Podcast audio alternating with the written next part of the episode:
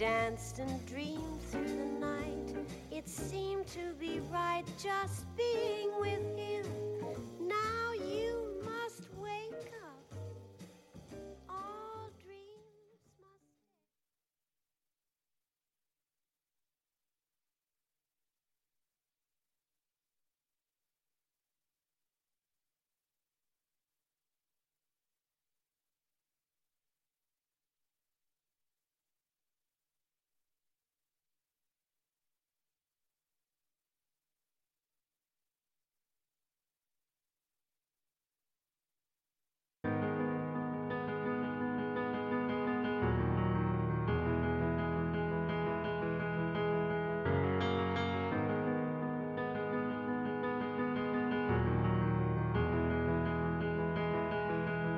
Lost in Transition Oui, aujourd'hui nous sommes perdus face à cette transition qui bouscule tout sur son passage et bouleverse nos repères traditionnels. Cette transition désoriente les individus, ébranle nos modèles économiques et nos représentations, rendant aussi plus saillants les déséquilibres territoriaux. Déséquilibres entre les métropoles, où se concentreraient les richesses, les emplois, les services publics, les ressources, et les petites et moyennes villes, les villages, où se développerait un sentiment d'abandon, de relégation et parfois même de colère. Il y aurait ainsi une opposition entre d'un côté les territoires gagnants et de l'autre les territoires perdants, que d'aucuns qualifient de périphériques. Et si ce récit qui s'est imposé avec la force de l'évidence dans le débat public, dans les médias, sur les réseaux sociaux, nous induisait en erreur? Et si ce récit nous aveuglait?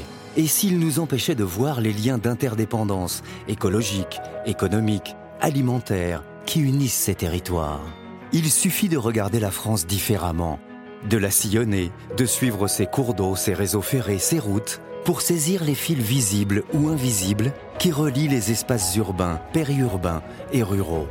On mesure alors l'urgence de renouveler notre regard sur les ressources de chaque territoire, de reconsidérer notre rapport à la nature et au sol.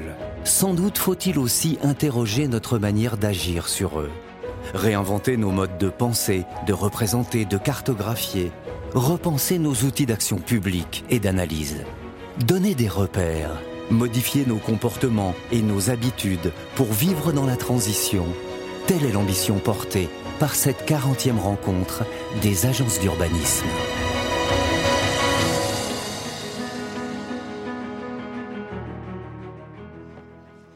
Bonsoir à toutes et bonsoir à tous. Bienvenue dans cette soirée d'ouverture des 40e rencontres des agences d'urbanisme. Vous étiez l'année dernière dans le Nord, euh, à, Lille et Dunkerque. Cette année, les rencontres sont organisées en Ile-de-France par l'Institut Paris Région et par la FNO. Alors à Paris, oui, mais euh, dans une maison particulière, la maison de la radio, le studio 104, euh, que vous connaissez peut-être. C'est symbolique pour nous, c'est une maison commune. Bon, c'est un, une palissade de dire que la maison de la radio émet dans toute la France, toutes les chaînes de Radio France, mais dispose aussi d'un très solide réseau de radio locales, le réseau France Bleu et ses 44 bureaux, ses 44 locales et, quelques bureaux régionaux. Voilà, donc on, couvre toute la France euh, ici. Et donc c'est ici qu'on vous propose de commencer ces trois jours euh, de rencontres, d'échanges et de débats. Demain, euh, vous allez parcourir, sillonner la région Île-de-France lors de rencontres, ateliers qui vont vous permettre de découvrir de façon presque sensible euh, des territoires très différents. Je crois qu'il y a un échantillon assez parfait en Ile-de-France de tout ce que la France connaît de territoires, que ce soit urbain, périurbain, territoires ruraux. Donc vous allez pouvoir les, explorer. On est dans un moment un petit peu particulier, d'où cette euh, euh, séance d'ouverture plénière et ce thème des individus et des territoires perdus dans la transition. On est à bientôt un an de la toute première mobilisation des Gilets jaunes un mouvement qui a remis sur le devant de la scène la question sociale, euh, teintée de considérations euh, géographiques, urbanistiques. Ce sera le cas aussi ce soir dans cette discussion à laquelle nous sommes heureux de vous accueillir. Donc, euh, cette soirée plénière se propose, et on vous propose d'abord, avant ces explorations, eh bien, de poser le débat tranquillement avec ceux qui réfléchissent à ces questions depuis longtemps, ceux qui travaillent également sur le terrain. Le mouvement des Gilets jaunes, il a divisé les intellectuels et les chercheurs. Il y a ceux qui ont trouvé euh, validation de leur grille de lecture, mais il y a aussi tous ceux, euh, très nombreux, qui ont dit leur difficulté à saisir un, mouvement euh, par nature insaisissable. Voilà, donc le, débat a néanmoins réémergé et on l'a entendu dans, dans, ce petit film d'introduction sur une France périphérique oubliée contre des métropoles gagnantes de la transition. Est-ce que ce récit nous aveugle euh, ou est-ce qu'au contraire le mouvement des Gilets jaunes a ouvert les yeux, notamment euh, des citadins pour qui peut-être cette fracture n'était pas si visible ou si sensible? Donc ce soir on se propose d'avoir une euh, approche non pas optimiste mais en tout cas constructive et je vous propose tout d'abord de commencer cette séance d'ouverture avec Valérie Pécresse, président de la région Île-de-France et de l'Institut Paris Région, ainsi que Jean Rotner, président de la FNO et de la région Grand Est, que nous accueillons donc sur ce plateau. Et merci à tous pour votre présence.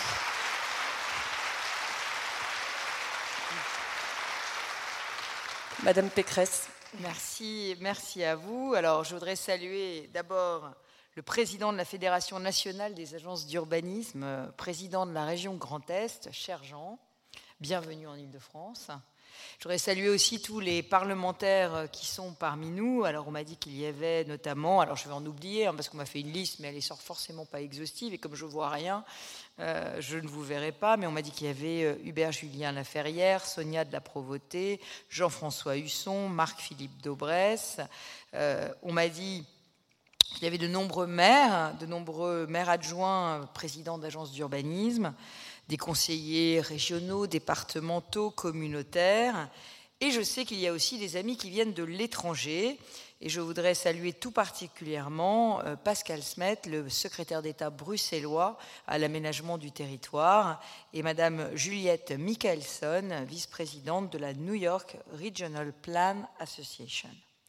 Alors, mesdames et messieurs, les administrateurs et directeurs des agences d'urbanisme, Madame la déléguée générale de l'AFNO, et puis, cher professeur François Dubé, que je suis ravie de revoir, je l'ai perdu, mais il doit être pas loin. Euh, mesdames et messieurs les urbanistes, les architectes, les ingénieurs, les paysagistes, les géographes, les statisticiens qui composaient cet aéropage au service de nos villes et de nos territoires. C'est un honneur pour nous d'ouvrir la 40e rencontre des agences d'urbanisme en Île-de-France. Surtout que ça fait plus de 15 ans, j'ai compté, que ça n'a pas eu lieu en Île-de-France. Donc il était temps. Euh, mais bon, nous sommes heureux aujourd'hui que cette petite anomalie soit réparée. Et nous avons une autre occasion de nous réjouir, puisque c'est en 2020 que la Fondation IAU va, souffler ses 60 bougies. Euh, mais aussi que l'association Institut Paris Région va avoir un an, puisque vous savez que nous avons renommé euh, l'IAU Institut Paris Région, de façon à en faire une marque internationale. C'est donc un tout nouvel institut que vous avez devant vous, un institut qui est né des réformes que nous avons engagées, un institut qui est renforcé, qui est plus ouvert dans sa gouvernance, parce que nous avions un statut qui datait de, des années 70 et qui, euh, euh, et qui, dans lequel on avait euh, des partenaires institutionnels qui existaient quasiment plus et, on ne pouvait pas faire entrer les départements, les intercommunalités et les nouveaux acteurs de l'urbanisme. Et puis l'Institut Paris Région aujourd'hui est engagé résolument pour relever les grands défis de demain. Alors une telle refondation, ça se fête. D'ailleurs j'ai eu vent qu'il y avait une petite fête à Malakoff demain soir. Paris, quand même, on sait recevoir. Même si le champagne est moins bon. C'est une private joke parce que nous avons offert chacun, euh, pour le départ d'Hervé Morin de la présidence de l'Association des régions de France ce matin, un produit du terroir de notre région à Hervé Morin pour euh, son départ. Et euh, on m'appelle et on me dit il faut offrir du vin.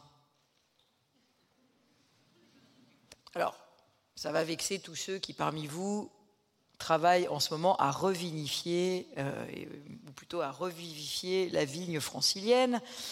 Mais néanmoins, comme je suis moi-même d'une famille de viticulteurs bordelais, je me suis dit que je ne pourrais pas lutter contre la Bourgogne, le Grand Est et l'Aquitaine. Et donc, j'ai préféré offrir une roue de brie, ça se marie bien avec le vin. Puis ça lui fera un souvenir olfactif de l'île de France. Puis c'est une petite provocation parce qu'il fait quand même un peu de camembert chez lui. Alors j'en reviens au sujet qui nous rassemble, pardon. Euh, Lost in Transition, en bon français dans le texte.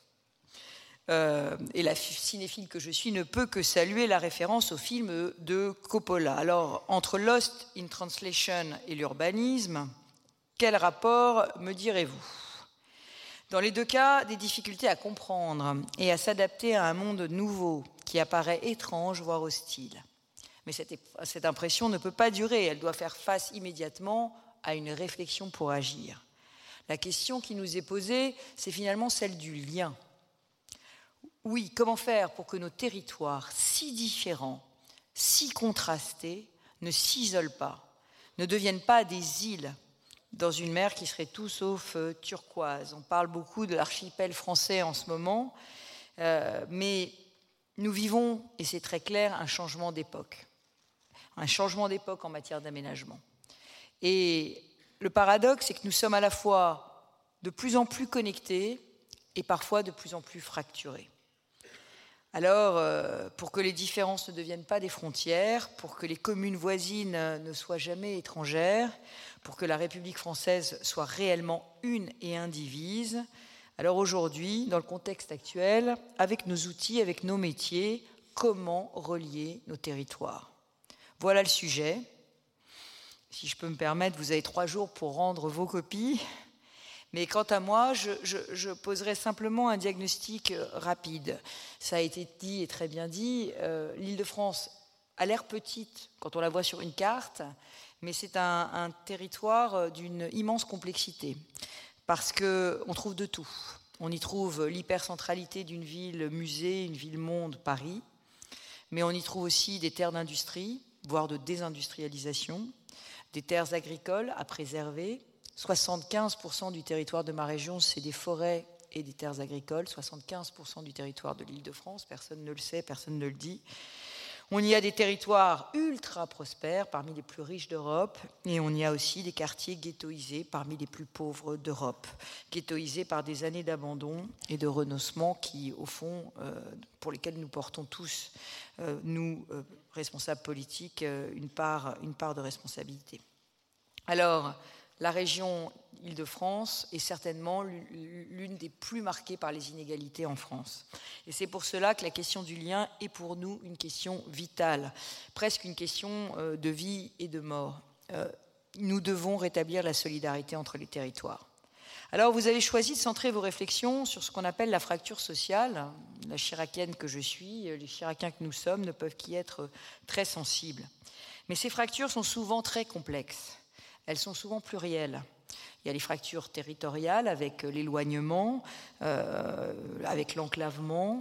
Il y a les fractures environnementales, il y a les fractures numériques, il y a les fractures éducatives, les fractures culturelles. Certes, nous vivons depuis cinq ans une période dynamique en termes de création d'emplois, et c'est tant mieux. Une période aussi très dynamique en termes de construction de logements, et la région y a pris toute sa part. Nous construisons, nous avons aussi des chantiers en tout genre, puisque vous savez que nous avons en Ile-de-France lancé le démarrage de la révolution des transports, avec l'idée que voilà, nos transports d'ici dix ans vont complètement changer de visage. Euh, tout ça attire des investisseurs, on est en plus en période de Brexit, et nous nous en réjouissons. Pour autant, ce dynamisme n'est pas également partagé.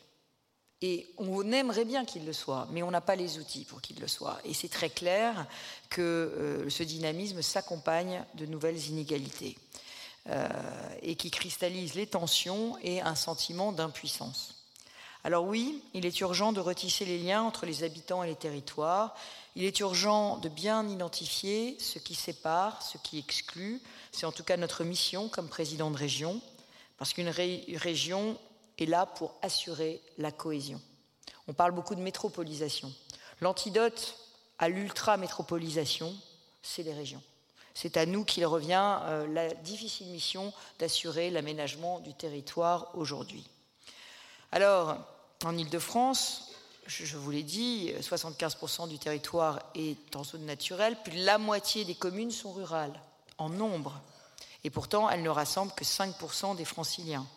5% qui se sentent souvent oubliés.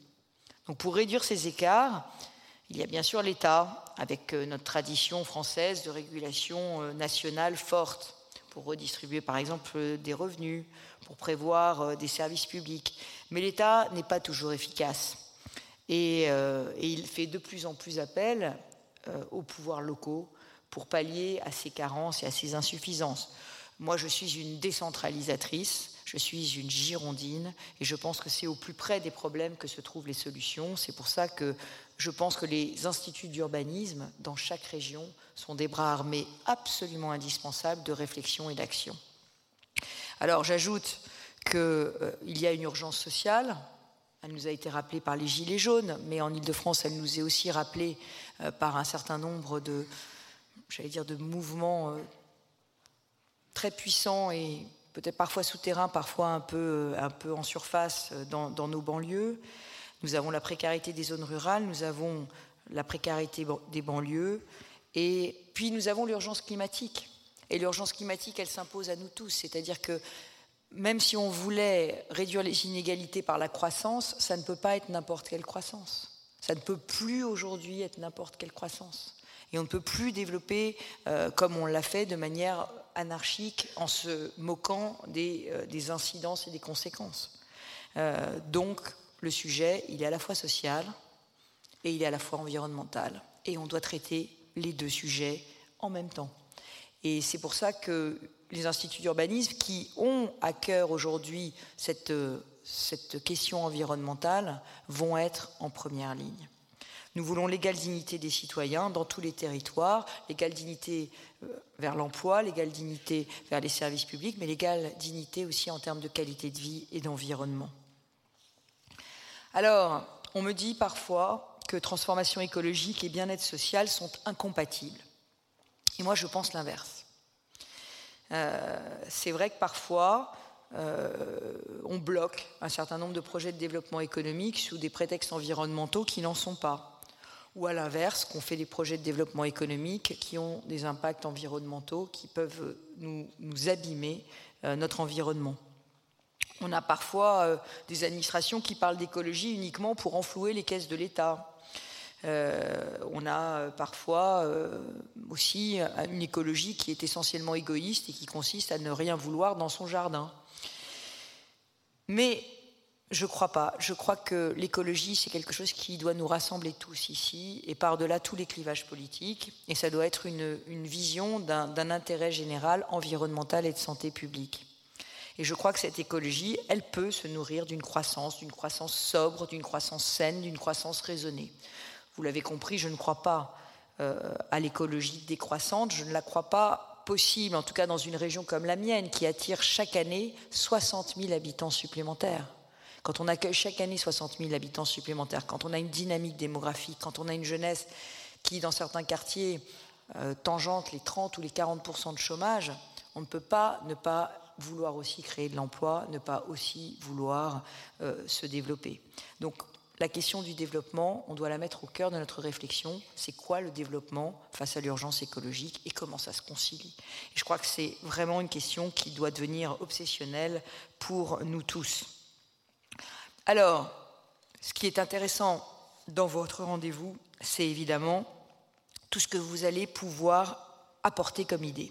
Parce que moi, je crois beaucoup aux initiatives locales et je crois beaucoup qu'on se nourrit des bonnes idées des autres. il y a toujours beaucoup plus d'idées dans deux têtes que dans une, et évidemment dans plusieurs centaines de têtes que dans une. Et c'est pour ça que nous voulons ce genre de rassemblement. C'est pour faire un échange de bonnes pratiques, c'est pour faire un échange d'expertise, c'est pour pouvoir valider aussi nos hypothèses. Nous voulons ménager le territoire, protéger la biodiversité, soigner le lien entre ville et campagne. Nous voulons ménager le territoire en réduisant les émissions de gaz à effet de serre, en décarbonant euh, nos régions, tout en préservant la liberté de circuler et le droit de chacun à la mobilité. Nous voulons ménager le territoire en préservant les espaces, les ressources et les paysages.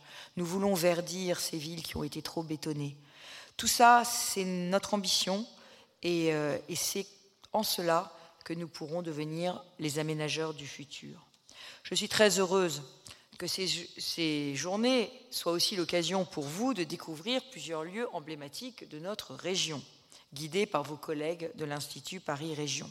Je sais que vous allez visiter les fermes de Galie euh, à pleine commune et vous allez pouvoir voir comment est-ce qu'on peut faire de la ferme urbaine.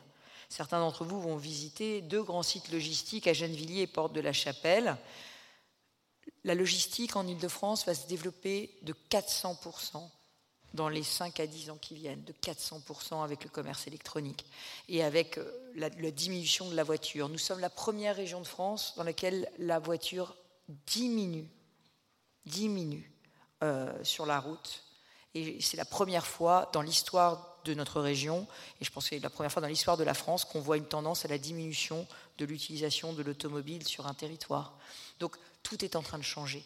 Tout est en train de changer et la logistique va devoir aussi complètement et profondément changer. Alors vous irez peut-être aussi à vélo à proximité de la RN 118 pour comprendre les enjeux de l'insertion des grandes infrastructures. La question de la route. Demain, que sera la route? Sera-t-elle encore polluante? Sera-t-elle encore bruyante? Soit-elle encore nuisible? Ne sera-t-elle plus qu'un chemin? Quel chemin? Qu'est-ce que nous y ferons rouler? Toutes ces questions sont des questions qui, évidemment, sont cruciales parce que les routes, c'est ce qui relie les territoires et les hommes. Et donc, évidemment, cette révolution des mobilités, elle nous interpelle tous. Certains d'entre vous vivront une journée plus culturelle dans le Val-de-Marne, d'autres une, journée plus pittoresque le long du canal Saint-Martin. Certains iront parcourir les quartiers de Marne-la-Vallée et des communs alentours pour comprendre ce qui relie les territoires centraux à ceux de leur périphérie. Et pour certains, ce sera un parcours vélo depuis les buttes d'Orgemont jusqu'à la porte de la Villette. Alors je suis très fier des buttes d'Orgemont parce que c'est une ancienne carrière que nous avons revégétalisée entièrement et rendue à la population. Et c'est euh, une, vraie expérience de résilience d'un territoire industriel qui a autrefois été un très bel espace naturel. Donc je, je pense que tout ça, c'est très intéressant parce que ça montre que l'intervention de l'homme, eh bien l'intervention de l'homme n'est pas forcément pour dégrader la nature, mais qu'au contraire, on peut retrouver des espaces naturels et les reconquérir avec l'intervention de l'homme. Enfin, certains d'entre vous visiteront la base nautique de Vers-sur-Marne et se rendront au village olympique et paralympique à pleine commune. Là aussi, les Jeux olympiques doivent être des jeux écologiques et des jeux inclusifs. Ils doivent être un modèle de jeu sobre, et euh, qui, euh, en même temps, prône les valeurs de santé et les valeurs du sport. Donc sur tous ces sujets-là aussi, nous aurons énormément de retombées économiques.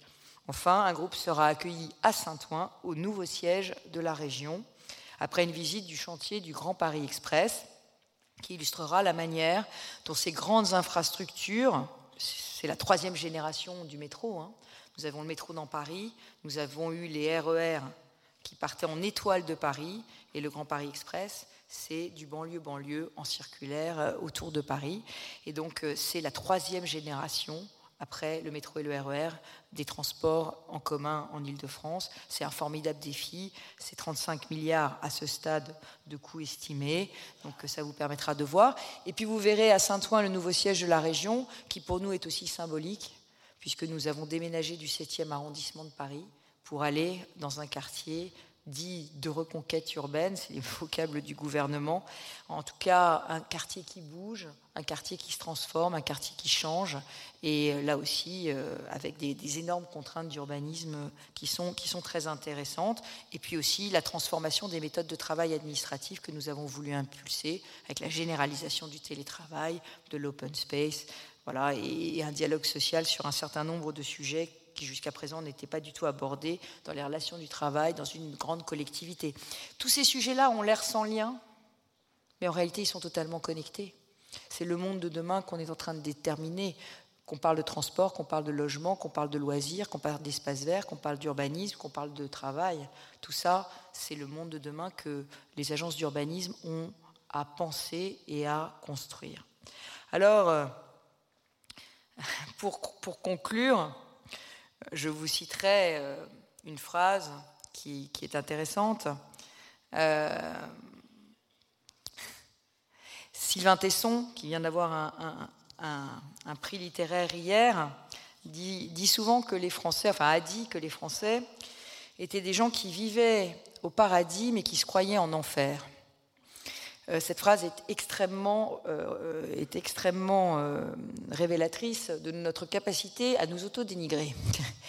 Et la vérité, c'est que on aimerait vraiment pouvoir montrer à quel point la créativité de nos urbanistes, la créativité de nos collectivités apporte du bien-être et de la qualité de vie aux habitants. On aimerait bien sortir de la sinistrose dans laquelle effectivement l'urgence écologique et sociale nous plonge. Et je crois vraiment que c'est par l'urbanisme qu'on y arrivera, parce que je crois que l'urbanisme, c'est finalement tout notre environnement, c'est notre qualité de vie, c'est là où on habite, c'est notre identité. Donc c'est à vous et c'est votre responsabilité. Et j'espère que ce colloque vous permettra d'enrichir d'enrichir votre pensée et nous, pour nous, responsables politiques, de nous donner des nouvelles idées. Je vous remercie.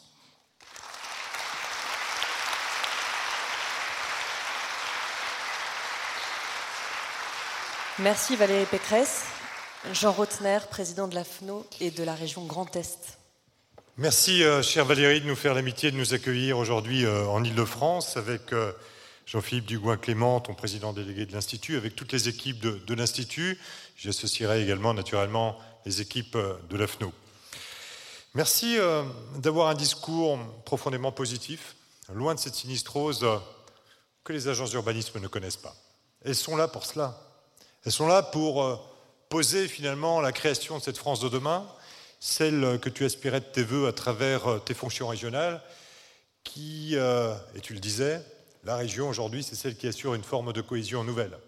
Une forme de cohésion nouvelle, et je le dis d'autant plus que les agences fêtent, et la FNO fête cette année ses 40 ans. Fêter ses 40 ans pour une fédération comme la nôtre, c'est aujourd'hui jeter naturellement un regard un petit peu vers l'arrière, vers notre histoire, vers la composition progressive de ces équipes qui se sont solidifiées, qui se sont posées les bonnes questions, qui ont accompagné les élus que nous sommes. Et tu as en face de toi des agences et euh, des collaborateurs, des acteurs, des partenaires qui viennent de Dunkerque jusqu'à euh, Bordeaux, de, euh, alors je vais forcément en oublier, excusez-moi, de Strasbourg à Saint-Étienne, de Besançon jusqu'à Mulhouse. C'est pas loin, mais on se connaît. On se connaît et on échange. On travaille. On réfléchit à l'avenir de nos territoires. Et ça a été la grande chance finalement des agences d'urbanisme et de cette fédération que j'ai la chance et l'honneur de présider aujourd'hui, c'est que mes prédécesseurs, comme moi aujourd'hui, avec euh, l'ensemble du bureau de la FNO, avec le euh, président euh, délégué Patrice Vergrit, avec les directeurs, avec l'ensemble de nos équipes, eh bien, depuis 40 ans, nous avons vécu toute cette évolution de la décentralisation en France. Il est peut-être temps d'ailleurs de poursuivre. Nous avons euh, connu euh, la montée en puissance des intercommunalités très souvent, les agences d'urbanisme sont nées vraiment de ces agglomérations. Et puis, euh, ont élargi leur spectre d'observation pour aller au-delà du territoire simple, mais pour réfléchir aux interterritorialités. Ce sont des choses qui se sont mises en place petit à petit. Elles ont constaté, elles accompagnaient également la montée en puissance des régions.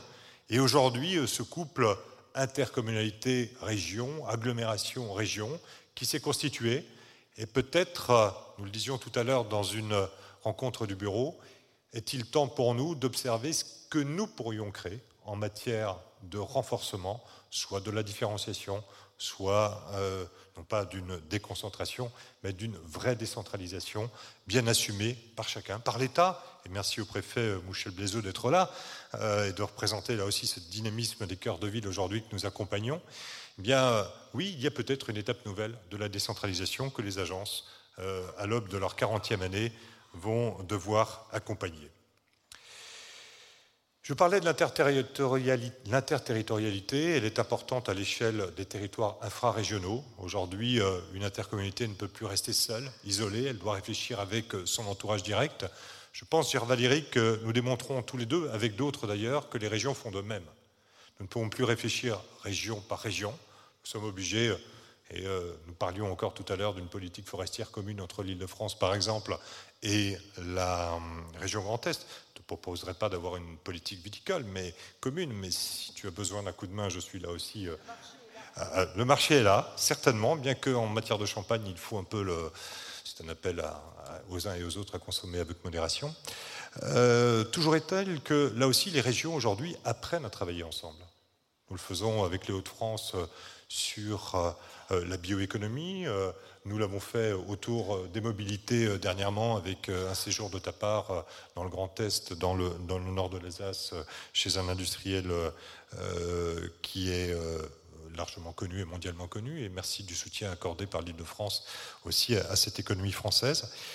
tout cela, nous apprenons aujourd'hui à coopérer de manière différente, naturellement pour nos territoires, mais pour un dynamisme national. Et nous sommes prêts, à l'échelle des agences, bien d'être aussi des outils véritablement à destination dans des formes de réseau, des régions, des intercommunalités, dans cette vision prospective, intelligente, je dis parfois impertinente, pour apporter des solutions aux politiques que nous sommes. La montée euh, également en puissance d'un urbanisme multi-acteur euh, nécessite de notre part une forme de posture de médiation. Et tu as fait référence euh, dans tes propos, et souvent les agences sont un peu des tiers de confiance, avec des institutions qui doutent, avec des concitoyens qui demandent parfois euh, un renouvellement du débat public, avec des instruments nouveaux que nous benchmarkons à l'étranger, avec la force du réseau que nous avons réussi à constituer, eh tout cela introduit euh, une forme de regard différent sur les transitions, d'où la thématique retenue euh, cette année. Oui, les enjeux climatiques et environnementaux sont essentiels, sont primordiaux. C'est un peu le concours aujourd'hui euh, à l'aube des municipales, à celui ou celle qui plantera le plus d'arbres sur sa commune. Mais peu importe, la démarche est là. Il y a une sensibilité, une pression sociale qui existe. Comment est-ce qu'on y répond intelligemment, en politique, en donnant du sens, en donnant des perspectives, en donnant là aussi euh, des horizons extrêmement précoces, mais en sachant travailler sur une durée longue. Je sais que tu viens de présenter il y a quelques jours, là aussi, euh, l'engagement de la région Île-de-France en matière de développement durable. On a naturellement euh, bien observé les options que votre région prenait, parce qu'il ne s'agit pas forcément de réinventer la roue à chaque fois, mais de s'inspirer aussi des expériences des uns et des autres.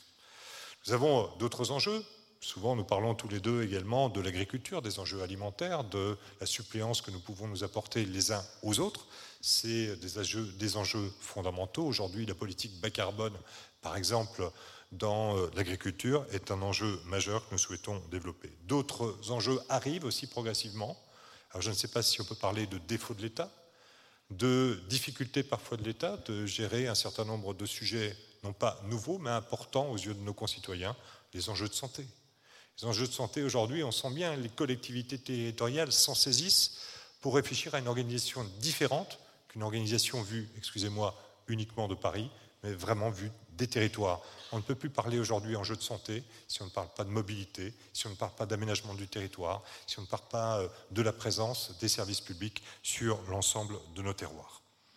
Donc finalement, ce que nous revendiquons comme agence d'urbanisme, c'est simplement cette posture clairement assumé d'expertise, de capacité d'apporter non pas de l'information, mais des choix et des choix cohérents, des choix euh, parfois ambitieux, des choix aussi qui accompagnent une France qui doit euh, largement se renouveler. Cette vision ne peut être que prospective, elle, peut être, euh, elle doit être réécrite. Et le récit des transitions que nous souhaitons réfléchir durant ces trois jours, mesdames et messieurs, chers amis, vise là aussi à nous poser pendant quelques heures, à prendre le temps de réfléchir, de découvrir, d'observer. Si nous sommes en Ile-de-France, ce n'est pas neutre. C'est aujourd'hui effectivement euh, une région phare au niveau mondial. Il faut que nous nous en inspirions sur le moindre de nos territoires, sur le moins, dans la moindre de nos grandes agglomérations ou agglomérations plus petites. Oui, l'Île-de-France, Valérie, tu es à la tête d'une région qui tire aujourd'hui notre pays. Il faut qu'on en nous-mêmes tous les bénéfices, mais que nous gardions là aussi cette capacité d'échanger, d'être dans la prospective, de sentir le pouls, de sentir le pouls et de répondre finalement à quelque chose d'absolument indispensable aux yeux de nos concitoyens. C'est, je crois, la démocratie de l'action, la démocratie de la proposition et pas la démocratie forcément de la contestation. C'est euh, là aussi le rôle politique que nous avons, nous, acteurs engagés dans la vie publique, à la tête de nos structures. C'est, euh, encore une fois, je le répète, leur donner des perspectives et du sens. Et je crois qu'avec les agences d'urbanisme, nous le faisons parfaitement. Merci.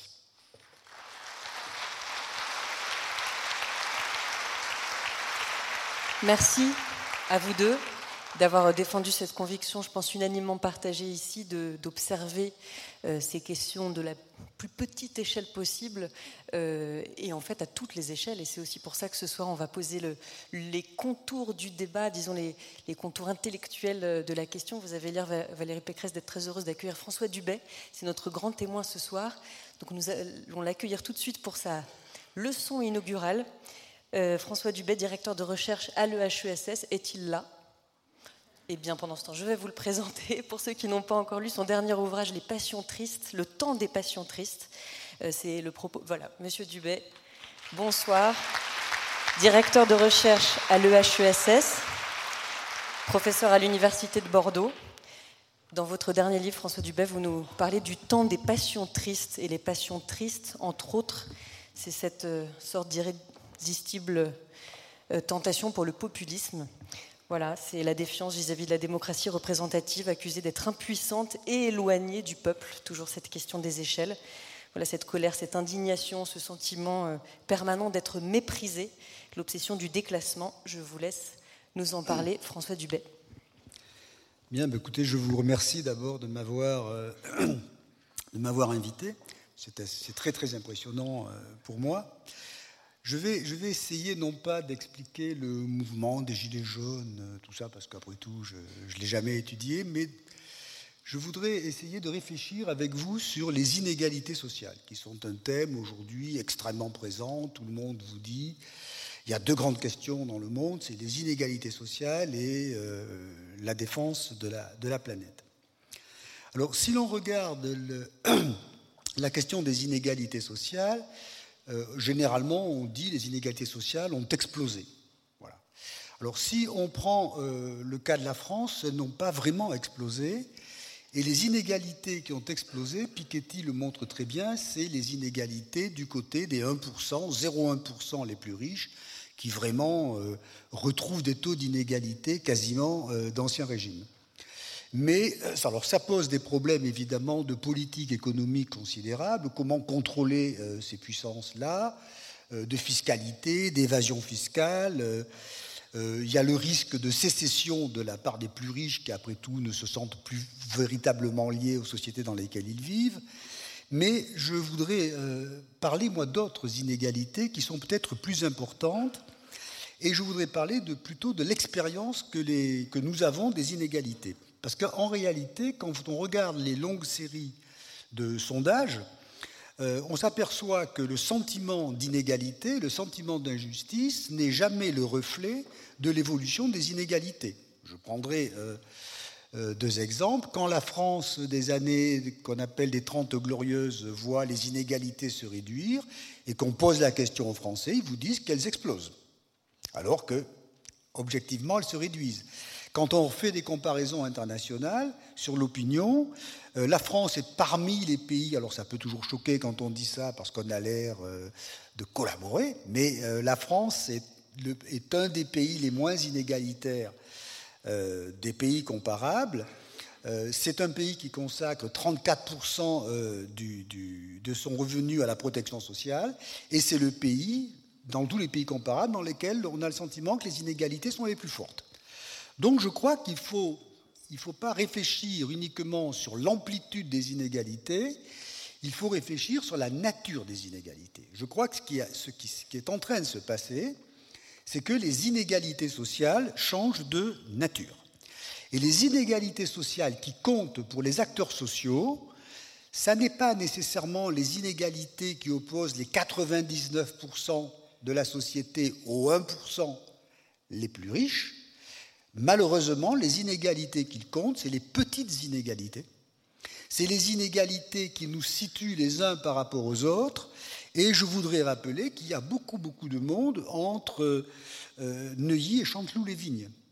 C'est-à-dire que les inégalités vont se développer à l'intérieur même euh, de la société, et c'est là que se fondent les sentiments d'injustice, les protestations, les colères, euh, les capacités d'action, etc. Donc, je crois qu'il faut bien comprendre aujourd'hui que nous, ne vivons pas simplement une explosion des inégalités, qui ne serait d'ailleurs pas vraie, même si elles croissent, nous vivons une transformation de la nature des inégalités.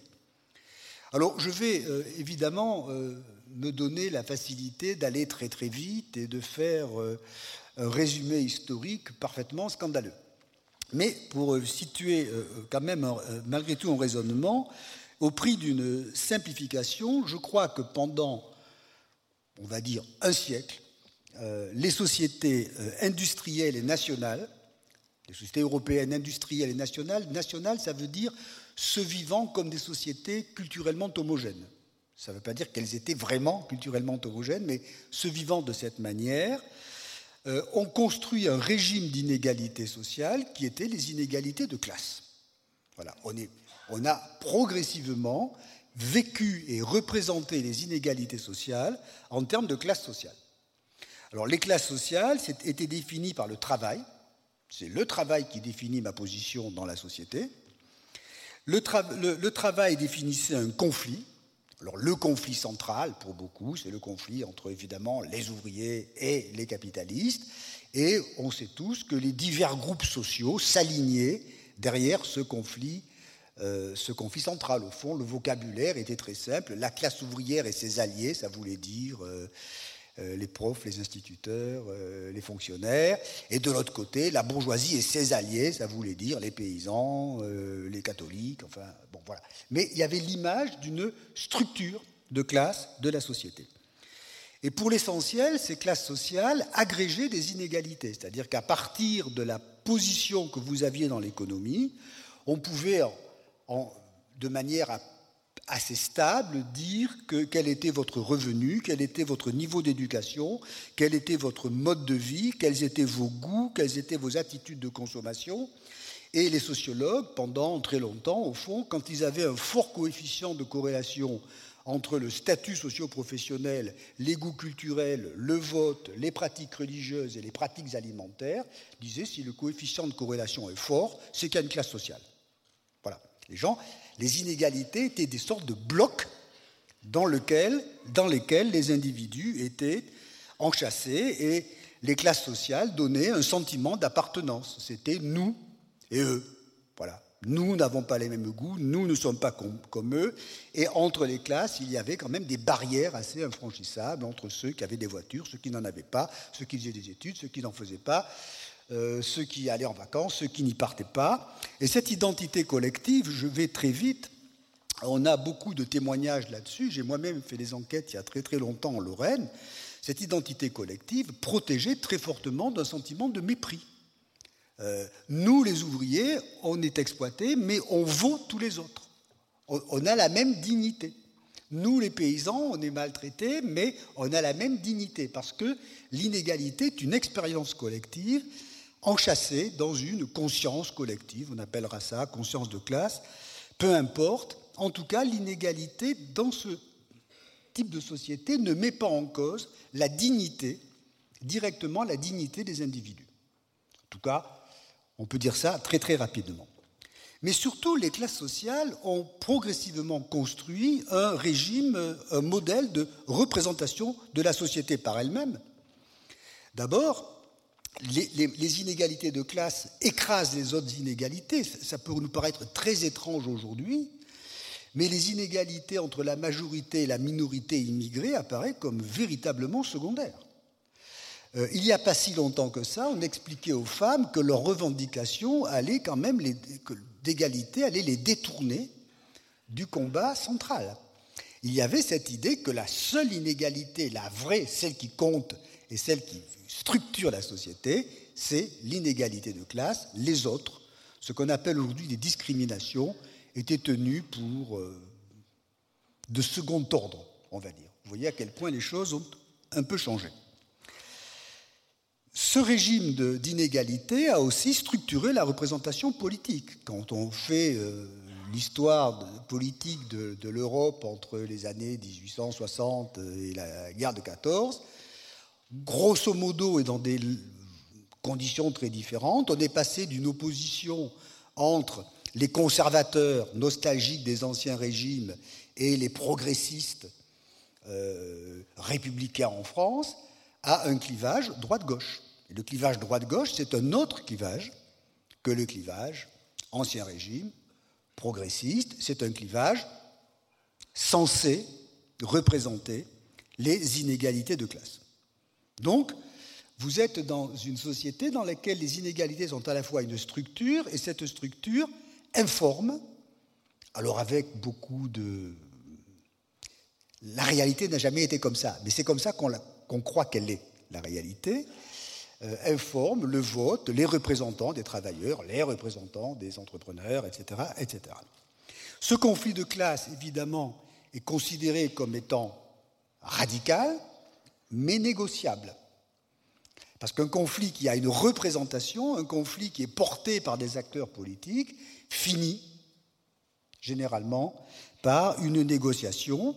Et cette négociation, ben, on pourrait en faire les étapes, ça fait partie des manuels scolaires, c'est la construction de l'État-providence, de la protection sociale, de la redistribution.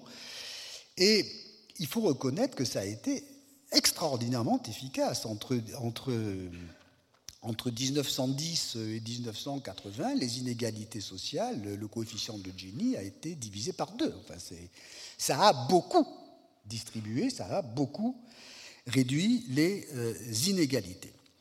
Le modèle de justice qui commande ce type de représentation de la vie sociale, c'est ce que j'avais appelé euh, l'égalité des places. Alors, je vais insister un peu longuement là-dessus, enfin, pas trop longuement, c'est l'idée que la justice sociale, ça consiste d'abord à redistribuer la richesse produite par les travailleurs vers les travailleurs, sous forme de protection sociale, de retraite et d'investissement collectif, de, disons de services publics. La justice sociale, ça n'est pas que tout le monde ait le droit d'aller en haut de la société, ça c'est réservé à quelques héros, la justice sociale, c'est de faire que chacun étant dans sa position, les distances entre les positions vont se réduire. Euh, je peux dire que jusqu'aux années 70, en France, le mot égalité des chances n'apparaissait quasiment pas dans le vocabulaire. On le, on le gardait à l'école quand un enfant de paysan était exceptionnellement doué, il fallait le pousser pour qu'il devienne instituteur, mais pour les autres, la promesse de justice, c'était que les conditions sociales allaient s'améliorer. Donc ça, il faut bien comprendre que, et partout, ce modèle a fonctionné comme ça, et dans une large mesure, la vie sociale a été irriguée de cette façon-là. Moi, j'avais travaillé il y a bien longtemps euh, sur euh, ce qu'on appelait les banlieues rouges. Eh bien, les banlieues rouges avaient euh, les syndicats, les syndicats de locataires, les mouvements d'éducation populaire, les associations. Ça tenait. Et le camp d'en face, si je peux permettre, avait ses propres réseaux, ses propres associations, ses propres euh, frères ennemis, qui fait qu'entre les individus et leurs inégalités et la vie sociale et politique, il y avait toute une série de médiations représentatives qui fonctionnaient, bon an, mal plutôt pas mal. Alors ce régime d'inégalité, et ça n'est pas une singularité française, j'avais écrit est en train d'exploser, il a explosé. Voilà. C'est quasiment aussi radical que ce qui s'est passé entre l'ancien régime et la société industrielle. Voilà. Ce régime d'inégalité a explosé. Paradoxalement, les inégalités croissent et le système de classe disparaît, ce qui rend fou beaucoup euh, d'entre nous, enfin pas nous, mais ceux qui ne sont pas dans cette salle, euh, qui vont euh, qui vont, comment dirais-je, durcir le vocabulaire de classe pour désigner des choses qui n'en sont plus. vous imaginez qui je peux viser, ça n'a aucune importance. Donc, ce régime s'est décomposé par la multiplication des statuts, des qualifications, l'éclatement de la classe ouvrière, euh, la prolétarisation des employés. Aujourd'hui en France, les employés sont en général plus mal payés que ne le sont les ouvriers, alors traditionnellement, euh, ils étaient, euh, ils étaient un peu au-dessus. La multiplication des statuts, bon, on est sorti de, ce système-là. On en sort aussi, évidemment, parce que euh, ce qu'on appelle la mondialisation, ce qui est à la fois euh, indispensable à dire et, plutôt difficile à définir, fait que vous avez des multiplications de marchés. Autrefois, dans la société industrielle nationale, les grands marchés étaient nationaux. Aujourd'hui, euh, vous avez la juxtaposition de marchés locaux dans la banlieue de Toulouse et Airbus. Ils ne vivent pas dans le même monde, du tout. Euh, ils ne sont pas dans, les mêmes marchés, ils ne sont pas dans les, mêmes, univers. Dans un grand nombre de cas, vous avez la séparation du patron et du propriétaire. J'avais étudié la sidérurgie lorraine, j'aimais beaucoup la sidérurgie lorraine parce que euh, au-dessus de l'usine, il y avait le château des deux Vendelles qui était et le patron et le proprio. Aujourd'hui, quand les gens font grève, quand l'usine ferme, ils sequestrent les cadres pour savoir qui est le patron. Euh, pour savoir qui est le propriétaire, excusez-moi. Parce qu'ils découvrent que le patron n'est pas le propriétaire. Que le propriétaire, d'ailleurs, peut-être n'existe pas. Ça peut être un fonds de pension, ça peut être un tas de choses comme ça.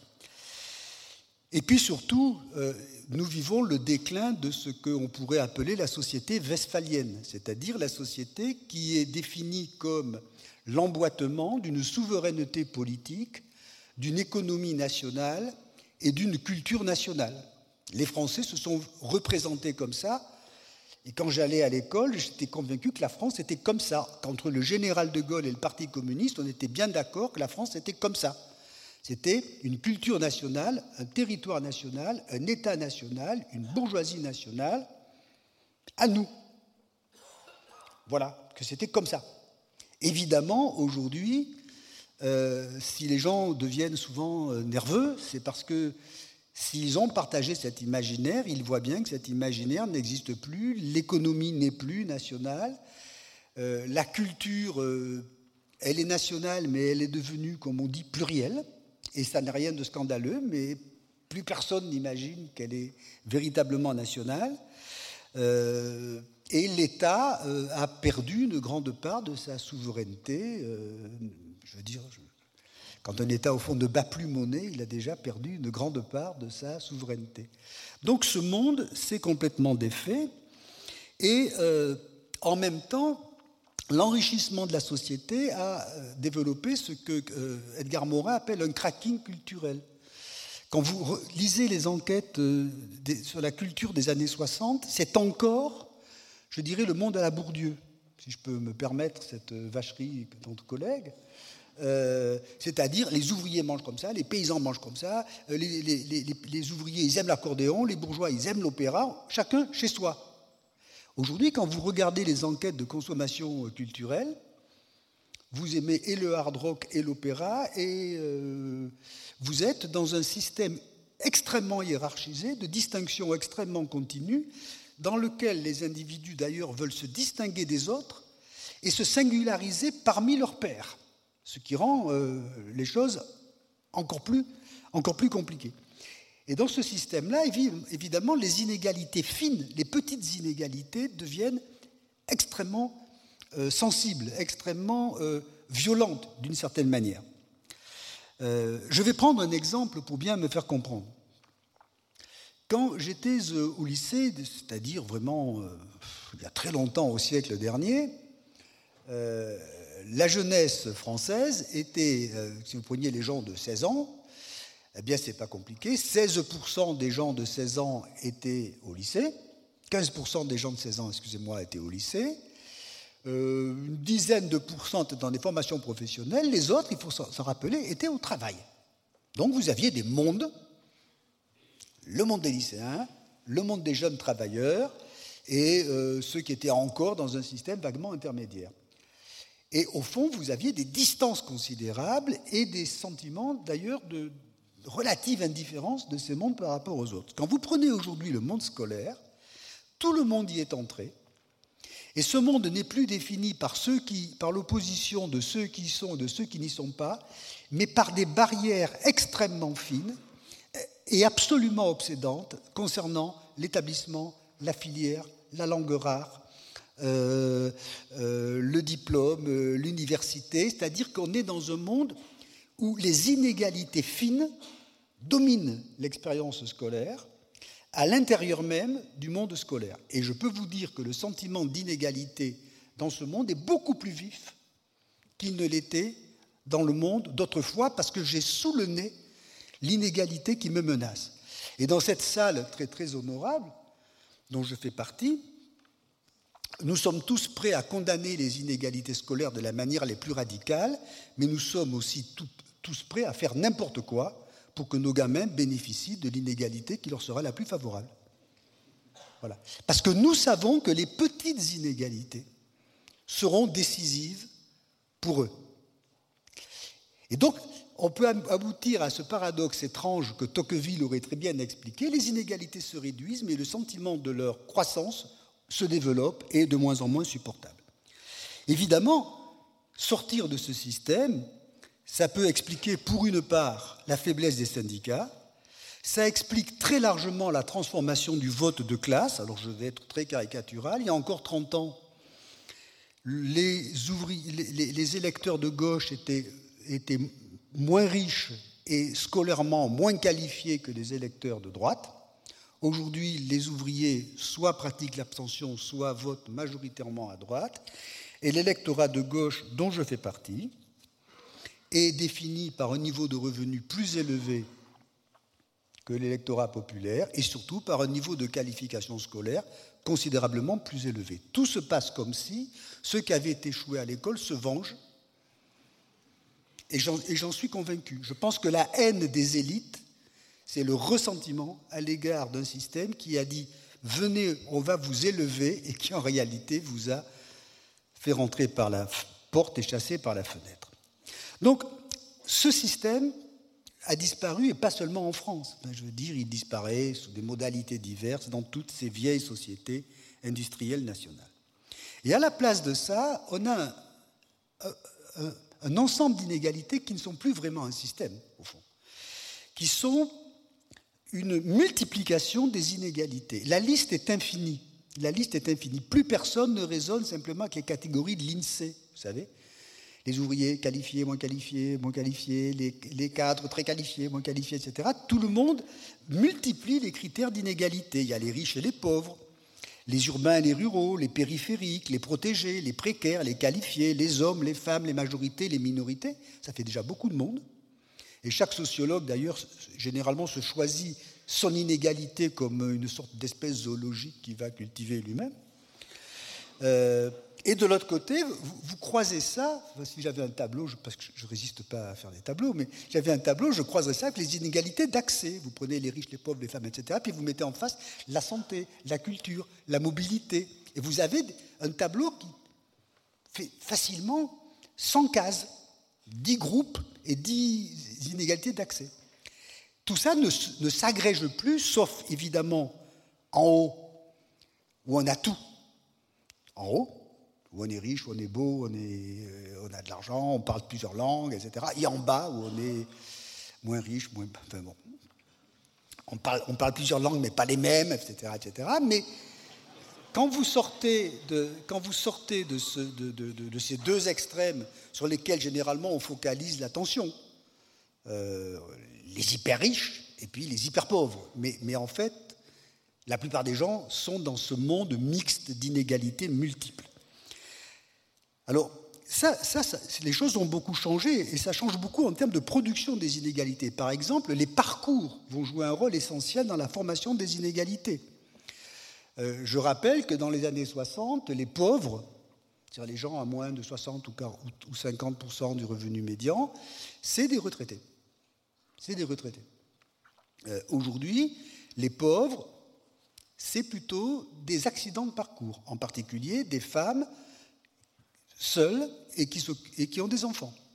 Le, divorce, c'est une expérience amusante, euh, boulevard Saint-Germain, c'est une expérience euh, épouvantable quand il faut que vous avez deux équivalents du SMIC et, et que d'un seul coup, il faut avoir deux appartements, deux voitures, deux vacances, etc. etc. D'un seul coup, vous plongez dans la pauvreté. Mais on pourrait multiplier les exemples de parcours, de ce point de vue-là, les parcours professionnels, les parcours résidentiels, donc, on est dans un système où les inégalités ne sont plus, sont évidemment données au départ, mais ensuite où l'histoire même de la vie va les hypertrophier, les réduire, et chacun est pris dans, cette affaire-là. Je vais prendre un, exemple pour bien me faire comprendre.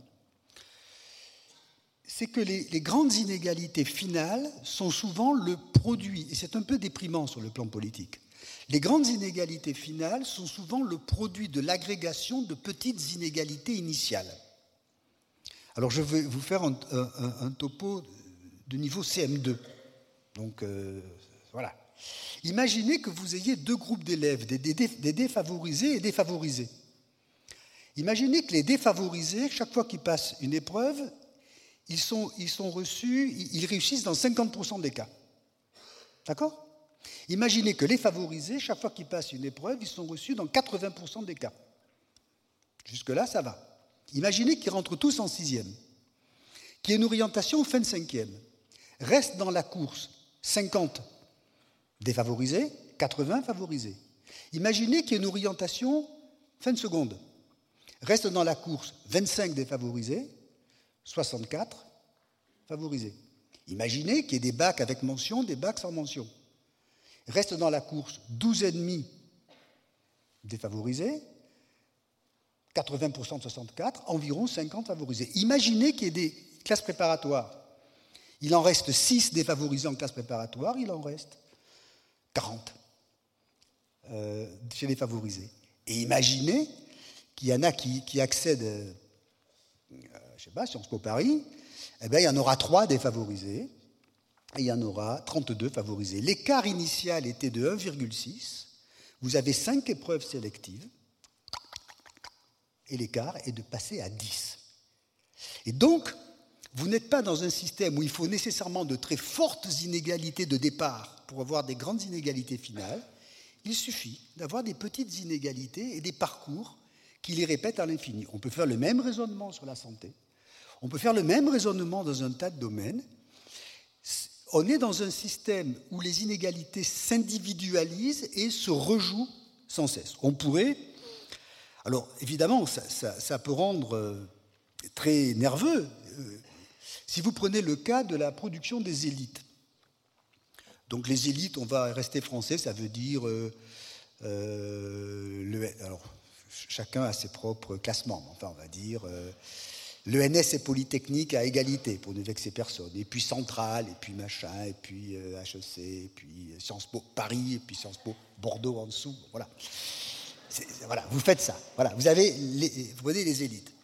Le nombre, le nombre de membres, d'élèves de ces établissements d'élite n'a pas tellement bougé en l'espace de 50 ans. Il y a plus de polytechniciens, il y a plus de normaliens, mais ça n'a pas explosé.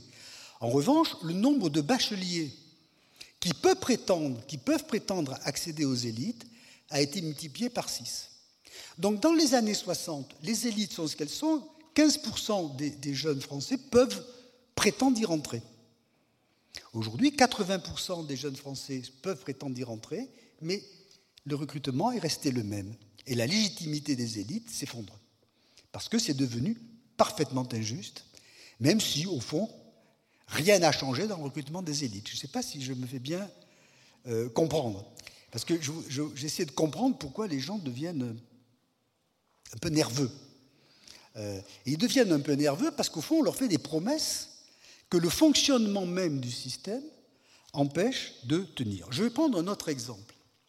Si vous faites un tableau de mobilité aujourd'hui, de mobilité sociale, vous savez, vous prenez la profession du père ou de la mère et la profession des enfants si vous faites un tableau avec 18 catégories professionnelles, un tableau très précis, donc 18 catégories professionnelles des, parents, 18 catégories professionnelles des enfants, vous vous rendez compte que tout le monde bouge. Je crois que la catégorie la plus stable, c'est les ingénieurs dont 21% des enfants seront ingénieurs à leur tour. Mais pour le reste, tout le monde a bougé. Mais si vous ramenez ce tableau à quatre catégories, ceux d'en haut, ceux du milieu supérieur, ceux du milieu inférieur et ceux d'en bas, plus personne ne bouge. Pas grand monde ne bouge. Et vous comprenez ce qu'on appelle euh, une expérience paradoxale. Tout le monde bouge. En réalité, ça veut dire que plus rien n'est garanti. Le fait que mon père soit ouvrier ne me garantit pas que je le serai à mon tour. Le fait que mon père soit employé ne me garantit pas que je serai à leur tour. Et en même temps, je n'ai pas une promesse de véritable mobilité. J'ai les dégâts de l'incertitude plus les blocages de l'immobilité. Euh, je signale d'ailleurs, il y a ici des spécialistes des sondages bien meilleurs que moi, euh, que le sentiment de déclassement, du risque de déclassement des Français est absolument euh, considérable, alors que le déclassement réel n'est pas si grand que ça. Mais on est dans ces situations très paradoxales. J'ajoute que ce qui change aussi avec le régime d'égalité dans lequel nous sommes, c'est que nous avons quitté le, le modèle de l'égalité des places. Au fond, l'égalité des places, c'est tu resteras ouvrier comme ton père, mais tu vivras mieux que lui parce que les, riches auront redistribué. Le modèle aujourd'hui absolument hégémonique, c'est l'égalité des chances. Vous, ne cessez de dire, on ne cesse de dire que tout le monde a le droit, parce qu'on est tous égaux, d'accéder à toutes les positions sociales. Mais le modèle de l'égalité des chances, qui est un modèle au fond de type sportif, la compétition est équitable et le meilleur gagne, ça n'est pas véritablement une recherche de l'égalité, c'est plutôt la recherche d'inégalité juste, parce qu'elle ne tiendrait qu'au mérite des individus. C'est ça qui est en train de basculer. Alors ça a plusieurs conséquences. Première conséquence, évidemment, c'est que l'expérience des inégalités qui était construite sur l'idée on est exploité, on nous doit quelque chose, a complètement basculé sur le thème des discriminations. Moi, je suis très frappé, très très frappé, d'abord de voir que quand la HALDE a été créée, il y avait quatre critères de discrimination, la race, entre guillemets, la religion, le sexe et la sexualité. Euh, aujourd'hui, on est à 22 critères. 22 critères, ça veut dire que tout ce qu'on vivait comme des inégalités sociales sont perçus comme des discriminations. Je ne sais pas si je me fais bien comprendre. Au fond, avant, je suis pauvre parce que je suis exploité, maintenant je suis pauvre parce que je suis discriminé. Et l'expérience des discriminations, elle, est de nature complètement différente, parce que, bien sûr, euh, si je suis discriminé, c'est qu'il y a une intention de me discriminer, c'est qu'il y a une volonté de me discriminer, Et puis ce modèle-là de l'égalité des chances, s'il fonde de l'orgueil des vainqueurs, j'ai gagné le match, j'ai gagné la compétition et je ne dois mon succès qu'à moi-même, il fonde aussi l'humiliation des vaincus. Moi, j'ai beaucoup travaillé sur l'école les élèves sont sans cesse convaincus que s'ils ont échoué, c'est de leur faute. Et si vous avez échoué avec, de, la part de, en étant vous-même responsable de votre échec, eh bien, il vous reste soit à vous détester, soit à haïr les autres. Et en général, les élèves qui posent des problèmes, ils se détestent et ils foutent le feu à l'école. Ils font les deux à la fois. C'est comme ça.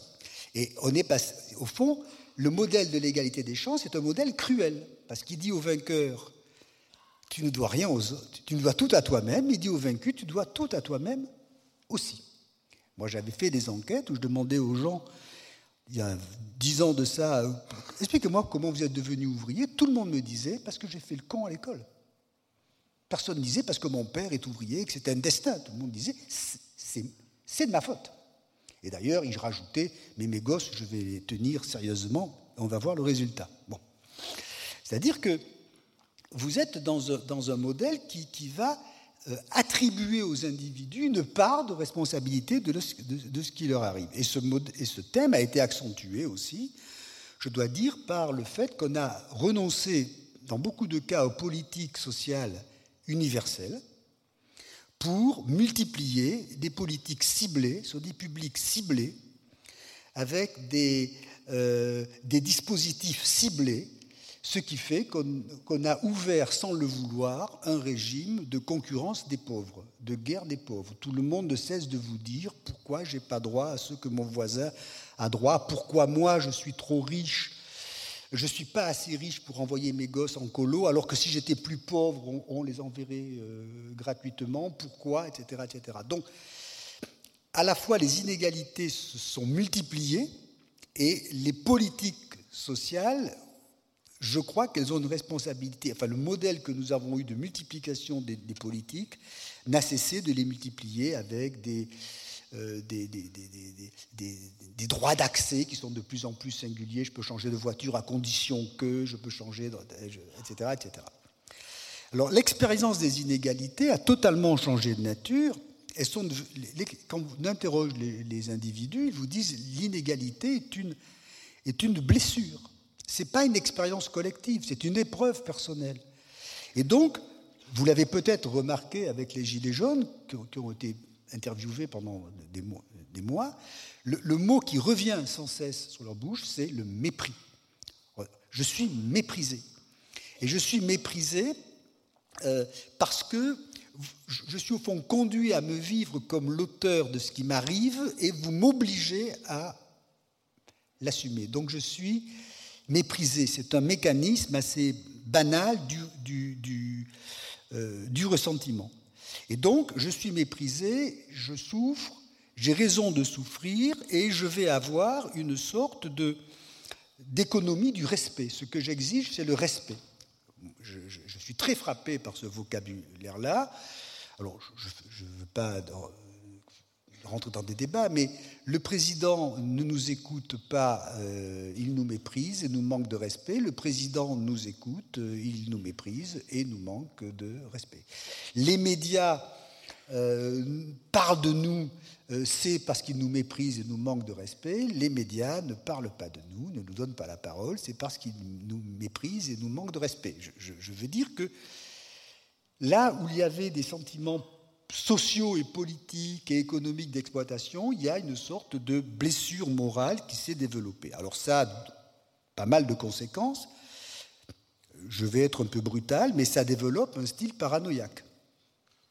C'est-à-dire que dès lors que vous êtes tenu d'assumer ce qui vous arrive parce que c'est votre histoire de vie, parce que ça a été compliqué, etc., eh bien, il vous reste, et d'ailleurs qu'il n'y a plus vraiment d'adversaire social, je rappelle que les Gilets jaunes, c'est très intéressant, ont accusé la totalité du monde, sauf les patrons. C'est très troublant, il y avait beaucoup de petits patrons parmi eux. Et, c'est la faute, au fond, ben, au grand récit, au grand récit de l'adversaire caché et qui est d'autant plus efficace qu'on ne le voit pas. Bon, donc euh, vous, vous, avez, vous faites ce que votre marché, c'est pas, ça peut être les riches, ça peut être les musulmans, les juifs, euh, les hommes, les femmes, les étrangers. Tout, tout est possible parce que mon expérience des inégalités n'est plus une expérience collective prise dans un rapport social collectif, elle devient une blessure personnelle. Il faut bien que j'en trouve une sorte de, de cause. Et le sentiment d'inégalité va se manifester aussi par quelque chose qui est très très fort dans les, dans les enquêtes, qui est une hostilité envers ceux qui sont au-dessus, mais aussi une hostilité envers ceux qui sont au-dessous.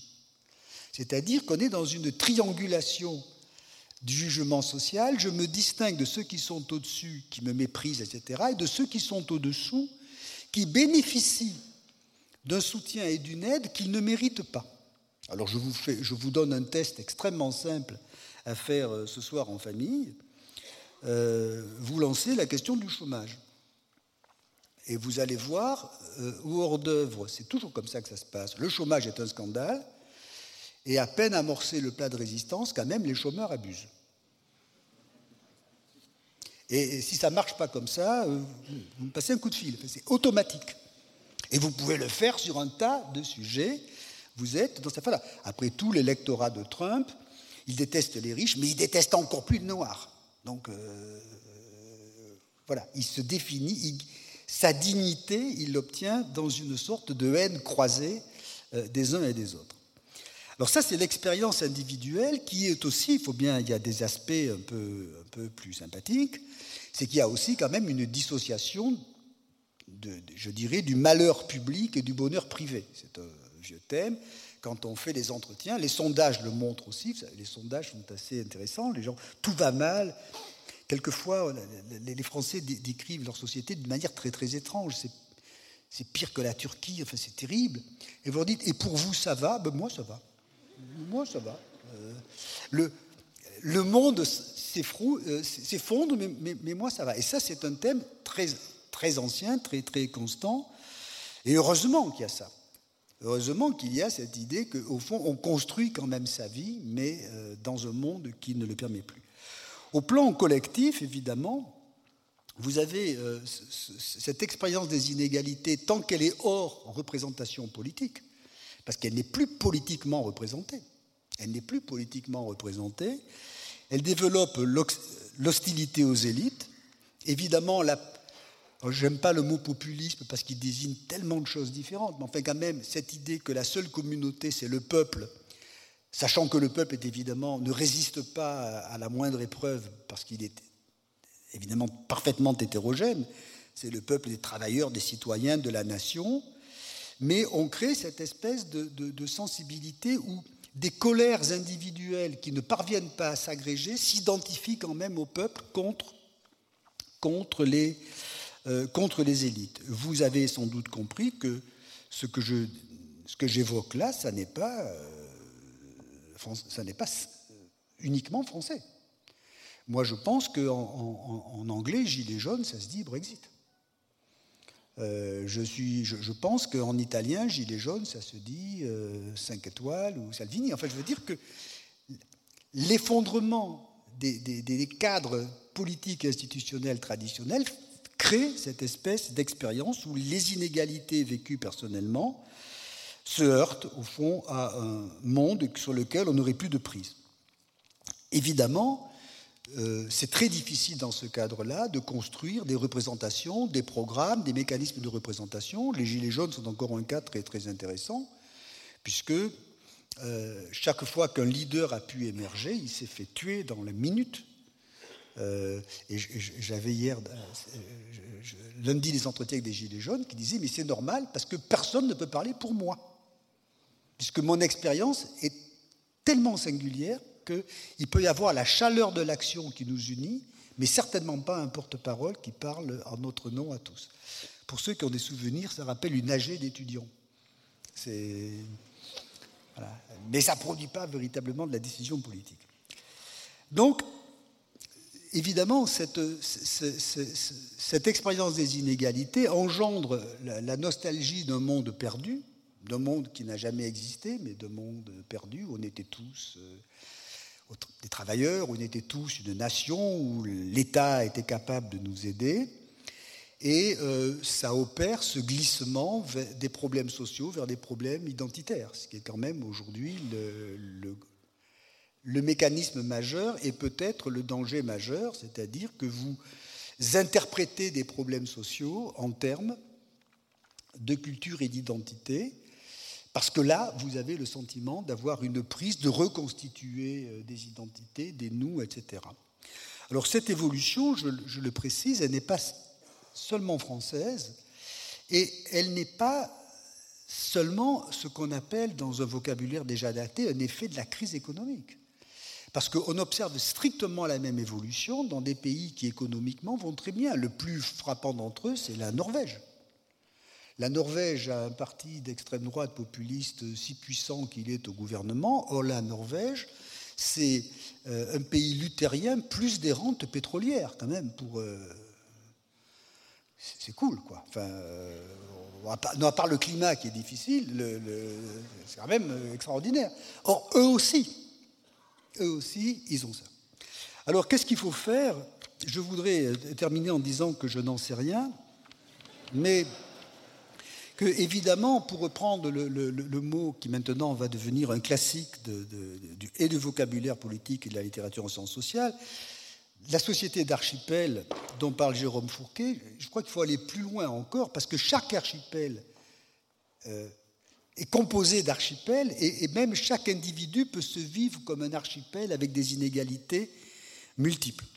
Et de ce point de vue-là, je crois qu'il faut résister aux, manières dont on essaie de, sortir de cette euh, espèce d'éclatement des inégalités en opposant euh, les agglomérations riches à leur, à leur territoire pauvre. Euh, je peux vous dire qu'à Bordeaux, les territoires ne sont pas tous pauvres, et beaucoup de pauvres sont dans la ville. Quand même, il y a plus de pauvres même dans la ville que dans le Médoc. Voilà. Mais on, crée des, images dont il faut se méfier. La deuxième, l'autre chose que je voudrais dire, c'est que quand on regarde la société comme je l'ai fait un peu par le haut, on a ce sentiment d'un monde qui s'en va.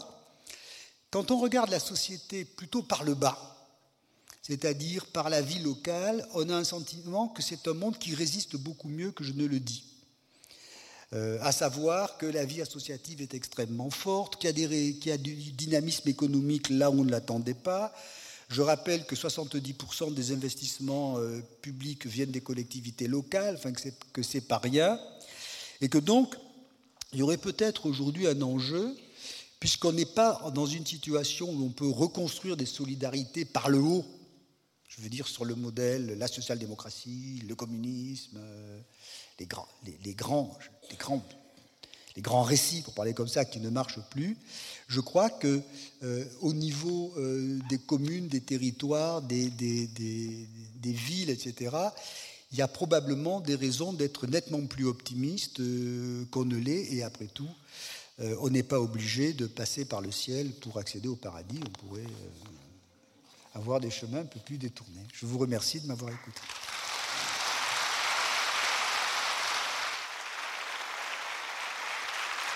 Merci François Dubet. Je vous en prie. Merci d'avoir longuement posé un, constat et essayé à la fin d'apporter euh, quelques éclairages de début de solution. Euh, nos invités qui vont nous rejoindre à l'instant vont à la fois avoir matière à, discuter et j'espère à débattre avec vous à la fois du constat mais aussi euh, des, solutions que vous évoquez. Je vous accueille tout de suite euh, sur cette scène. Alors, dans l'ordre d'apparition, Manon Loisel. Bonsoir, vous êtes euh, consultante, je vous en prie, en, politique publique territoriale, enseignante à Sciences Po et présidente de l'association Champs Libre. Bienvenue à vous. Bonsoir Jérôme Fourquet, je vous en prie également, l'archipel français. Euh, François Dubé citait, euh, votre livre paru au seuil. Vous êtes directement du département opinion de l'IFOP. Éric Charme, bienvenue. Sociologue et urbaniste, vous êtes directeur du laboratoire recherche interdisciplinaire Ville, Espace et Société. Et Paola Vigano, bonsoir à vous. Et merci de nous rejoindre Grand Prix de l'urbanisme 2013. Vous êtes Paola Vigano, architecte urbaniste, et je vous remercie à vous tous euh, d'être avec nous ce soir pour, euh, pour échanger, pour débattre déjà dans un premier temps de, ce qui a été dit euh, ce soir avec François Dubé, avec cette idée, ce, fil rouge. Je, pense qu'il y a matière à, en discuter vraiment. C'est la question, cette idée qui se dégage selon laquelle, davantage que d'inégalité, tout serait question de peut-être de perception, de sentiment d'inégalités, que ce ne sont pas tant les inégalités euh, qui s'accroissent que la perception qu'on en a. Peut-être Jérôme Fourquet, comme dans votre livre L'archipel français, c'est également une idée que vous développez. Alors vous parlez bien sûr de la réalité des inégalités, mais également de la perception. Et notamment dans les cartes électorales que vous avez l'habitude de scruter, il est question, dites-vous, de perception. Perception du dynamisme de la région dans laquelle on habite ou perception de la trajectoire sociale que l'on a faite depuis notre naissance. Merci beaucoup. Bonjour à toutes et, bonjour à tous. Euh, donc, je, m'inscris complètement dans la suite de ce que M. Dubé a, brillamment euh, brossé comme tableau. Et euh, moi, en tant que praticien des, études, en tant que sondeur, vous voyez bien que les choses sont très difficiles aujourd'hui, pratiquement pour nous. C'est-à-dire que vous preniez l'exemple des votes.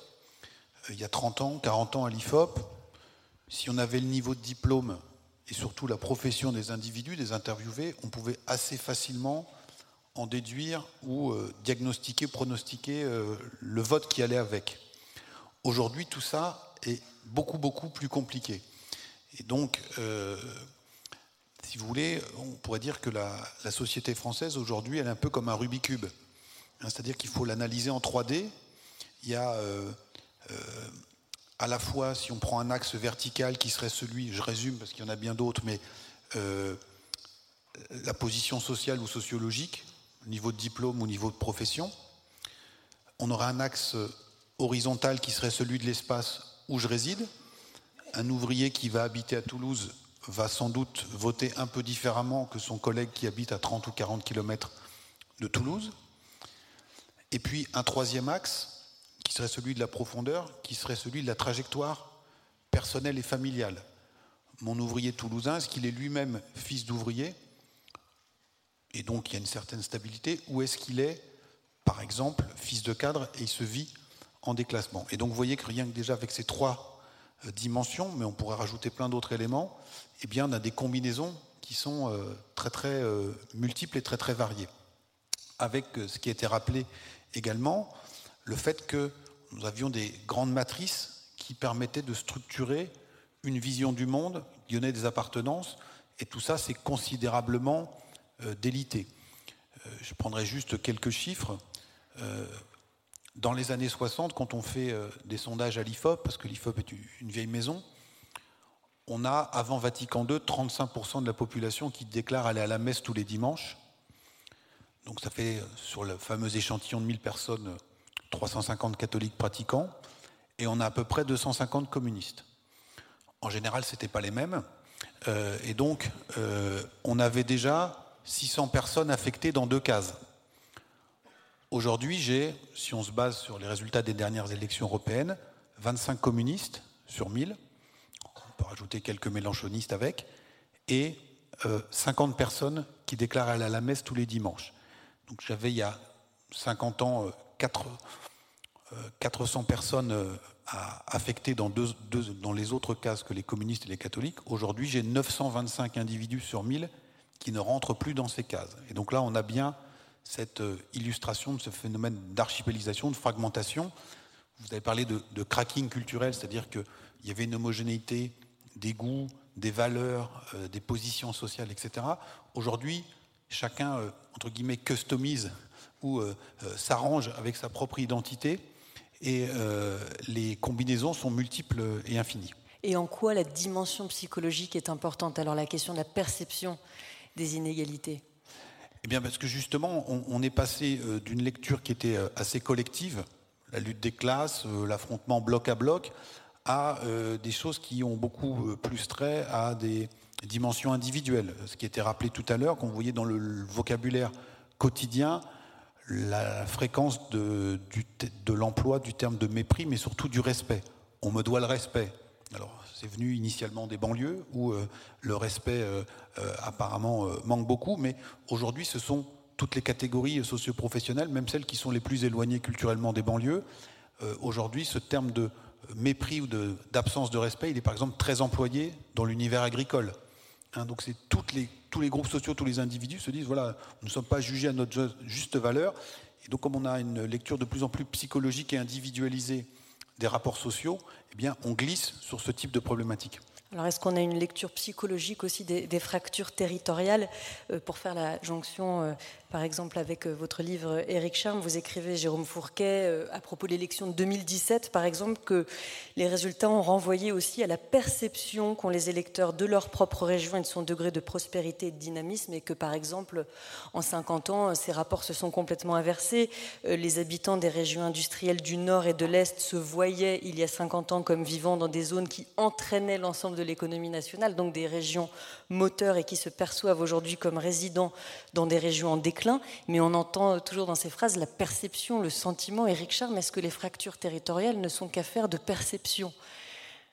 Bah, elles sont certainement affaires de perception. Euh, la question, c'est de savoir euh, dans quelle mesure euh, la réalité objective peut être reliée à ces perceptions. Donc, François Dubé soulignait de manière extrêmement convaincante à quel point bah, il peut y avoir des décalages entre l'ampleur des inégalités et la perception qui peut et le sentiment des inégalités qui peut qui peut exister. Mais si on en vient à la, à la question territoriale aujourd'hui, il y a à la fois des inégalités qui sont fortes et euh, en même temps une perception euh, des inégalités territoriales qui est devenue extrêmement présente et qui euh, a débordé le cadre du, des banlieues ou des quartiers ou des cités versus les quartiers favorisés ou aisés des grandes villes pour opposer, et c'est devenu une opposition quand même extrêmement, on en pense qu'on en veut de cette opposition, et j'ai contribué à la critiquer, mais le fait est qu'elle a un succès, qu'elle rencontre un succès énorme qui est l'opposition entre la France des métropoles et la France périphérique construite par Christophe Guilluy, qui maintenant est connu aux États-Unis. C'est-à-dire, j'ai rencontré des chercheurs américains qui m'ont demandé ce que je pensais de Christophe Guilluy. Son dernier livre a été traduit, et il prend place dans le débat, parce que c'est vrai que sa grille de lecture, elle fonctionne aussi pour lire le vote du Brexit, pour lire aussi les résultats en faveur de, Trump lors de la dernière élection présidentielle aux États-Unis. Alors, la question qu'on peut se, se poser, est-ce qu'il y a une réalité objective de cette opposition? Bah, comme toutes les oppositions, en fait, elle est caricaturale, mais comme l'opposition entre les ouvriers et les autres. Euh, donc on peut toujours euh, aller la critiquer, et encore une fois, j'ai contribué à la critiquer. Ce qui est intéressant, c'est le sens politique qu'elle a. Et effectivement, elle aide les gens, c'est ce qu'on voit en fait, à se construire, euh, je dirais, une représentation de leur position. Et peut-être qu'effectivement, dans ce paysage extrêmement éclaté, euh, et c'est peut-être important d'insister là-dessus dans, le contexte qui est celui de ce, congrès, de, cette rencontre de l'AFNO, peut-être que dans ce paysage extrêmement éclaté, où on a différentes formes euh, de plus en plus variées de différences, de discrimination, et un paysage dont il est difficile de rendre raison, ben, la dimension géographique, aujourd'hui, elle est une dimension qui devient extrêmement importante et qui structure. Mais pardon, parce que j'insiste encore un tout petit peu, parce que sinon vous allez tous dire qu'il n'y a pas d'inégalité territoriale, mais que c'est une affaire de perception. Or, quand même, et je voudrais aussi entendre Paola Vigano euh, à ce sujet, Eric Charme, et vous le rappelez aussi dans vos travaux, donc il faut le dire ce soir, qu'il y a une vraie euh, fracture, je ne sais pas si c'est le bon mot, mais une, dichotomie entre des territoires euh, urbains qui disposent de tous les services publics, qui disposent de, de tous les hôpitaux, de toutes les écoles dont les habitants ont besoin, et des espaces qui, au nom de la rationalisation économique, des économies d'échelle, n'en disposent plus. Et ça, c'est une réalité. Vous le rappelez quand même dans vos travaux. Ah oui, alors c'est compliqué parce que juste, euh, on a par exemple Hervé Lebras qui dit euh, euh, se sentir mal dans une France qui va bien. Alors si on regarde en stock, effectivement, on a un équipement du territoire, y compris de ce qu'on appelle donc la France périphérique, qui est extrêmement fort et dense. Mais en même temps, si on regarde en dynamique, effectivement, plein de territoires ruraux, on voit les écoles fermées, on voit les, perceptions, les trésoreries fermées, on voit, pareil, des maternités. Enfin voilà, il y a une dynamique qui est extrêmement négative et qui, en plus, induit ou entraîne les gens à devoir se déplacer de plus en plus loin pour avoir accès aux services. Euh, vous parliez de l'accessibilité. Cette accessibilité se réduit et elle coûte cher. C'est ça le problème, c'est que ça coûte cher de mettre de l'essence dans sa voiture et on devient de plus en plus dépendant de la voiture et en plus on est stigmatisé, on ressent très bien le fameux mépris euh, de ceux qui habitent les centres-villes, qui eux peuvent se déplacer, dont je fais partie, peuvent se déplacer en vélo, utiliser le métro, et vous renvoie l'idée que vous êtes un mauvais citoyen, parce qu'en plus non seulement vous vous déplacez en voiture, mais vous utilisez des voitures qui sont pas qui sont critères 4, enfin extrêmement polluantes, et dévastatrices pour le climat. Et on oublie que ce sont les urbains qui prennent le plus l'avion, par exemple. Et ça, on, Après, ça, le dit jamais. C'est ce eux vont opposer. Oui, c'est ce que eux opposent. Euh, Paola Vigano, vous qui travaillez aussi bien en Italie qu'en France, aux États-Unis, est-ce que vous avez l'impression que c'est une idée ou une réalité euh, de, que, que, cette idée des métropoles qui seraient au centre euh, de territoires beaucoup plus larges et euh, entourées de, de, de, zones périphériques, elles, euh, largement oubliées Est-ce que c'est un débat français? Non, je dirais non, c'est un débat mondial. Euh, j'ai pensé pendant votre, votre conférence, François Dubec, euh, au dernier livre de, Piketty, Capital Idéologie. Je, viens de commencer, donc peut-être que ça va être dur d'arriver à la fin. Mais euh, je trouve qu'il avait beaucoup de, points de, contact et je pense qu'il faut vraiment considérer cette histoire des dernières 30, euh, c'est combien? Désormais, 19, 1980, ça fait 32 ans, non 30, Non, non, pardon, un petit peu moins, un petit peu plus, presque 40 ans, presque 40 ans, euh, dans lesquels on a détruit ce qu'on a fait euh, dans les années précédentes dans une période assez longue, qui n'est pas juste que les 30 glorieuses, c'est peut-être dans certains pays euh, une période un petit peu plus, plus longue, mais dans laquelle on a, décidé finalement euh, de suivre une direction différente. Et dans les territoires, ceci se voit.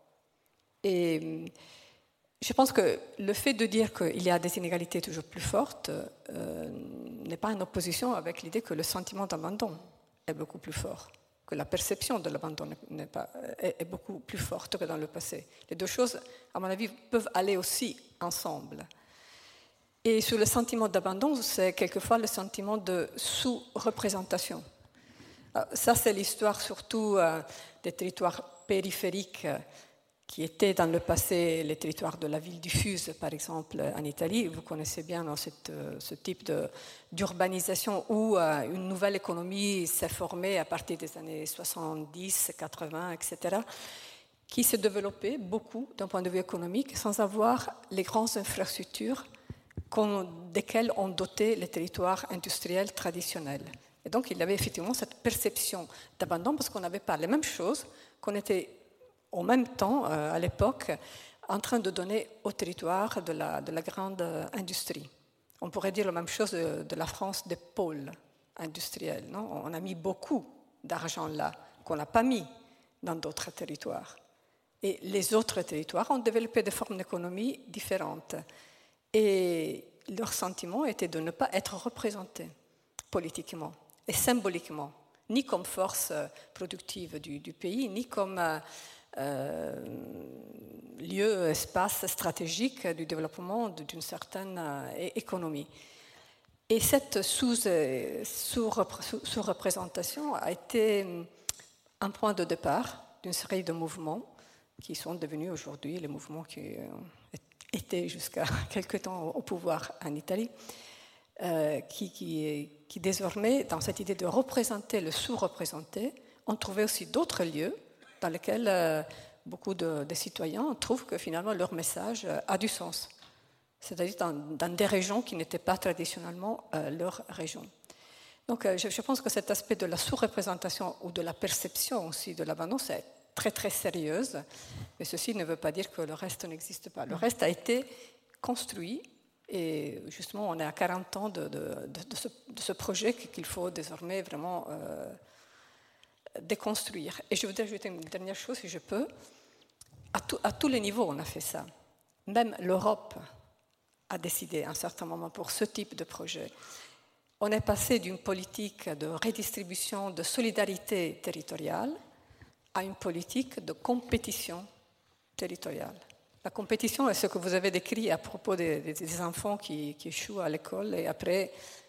Donc un territoire qui n'arrive pas n'a pas, de prix pour ça, n'a pas de financement, n'a pas de projet possible.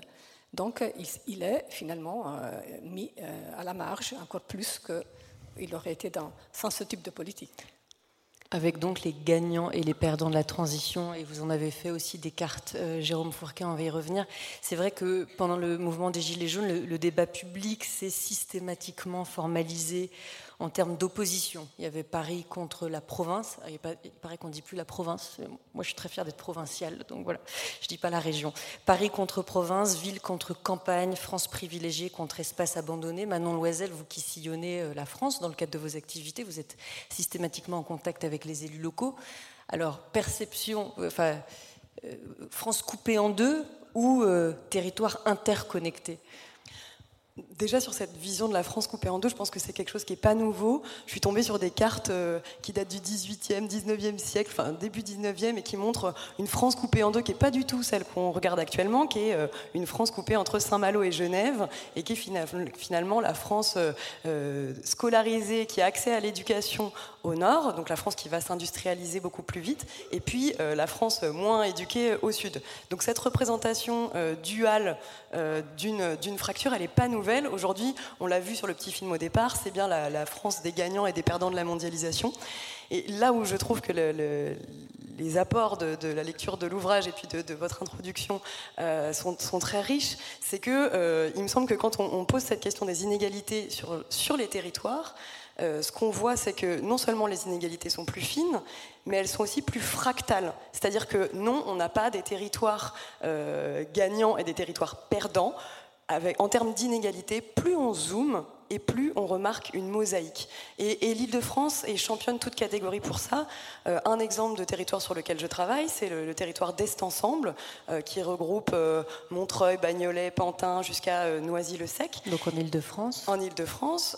et ce qu'on voit, quand on regarde à l'échelle de l'Île-de-France, on est plutôt dans une lecture Est-Ouest, avec une vision des territoires plutôt aisés à l'Ouest et des territoires plutôt pauvres à l'Est, donc la Seine-Saint-Denis. Quand on regarde à l'échelle de, de, Est Ensemble, ce qu'on voit, c'est que les communes les plus proches de Paris, euh, effectivement, euh, connaissent des dynamiques de gentrification, d'embourgeoisement, etc., alors que euh, l'Est du territoire s'appauvrit. Mais en fait, plus on zoome à l'échelle du quartier, mais aussi à l'échelle de l'immeuble, et plus on voit qu'en fait, les, inégalités sont fractales. Elles sont extrêmement fines, et c'est aussi pour ça que je patine à avoir des, des lectures spatiales des inégalités. Alors c'est ce que vous écrivez François Dubé dans votre livre. Neuilly par exemple, les villes les plus inégalitaires sont les villes les plus riches, donc les, lignes de fracture existent au sein d'un même territoire.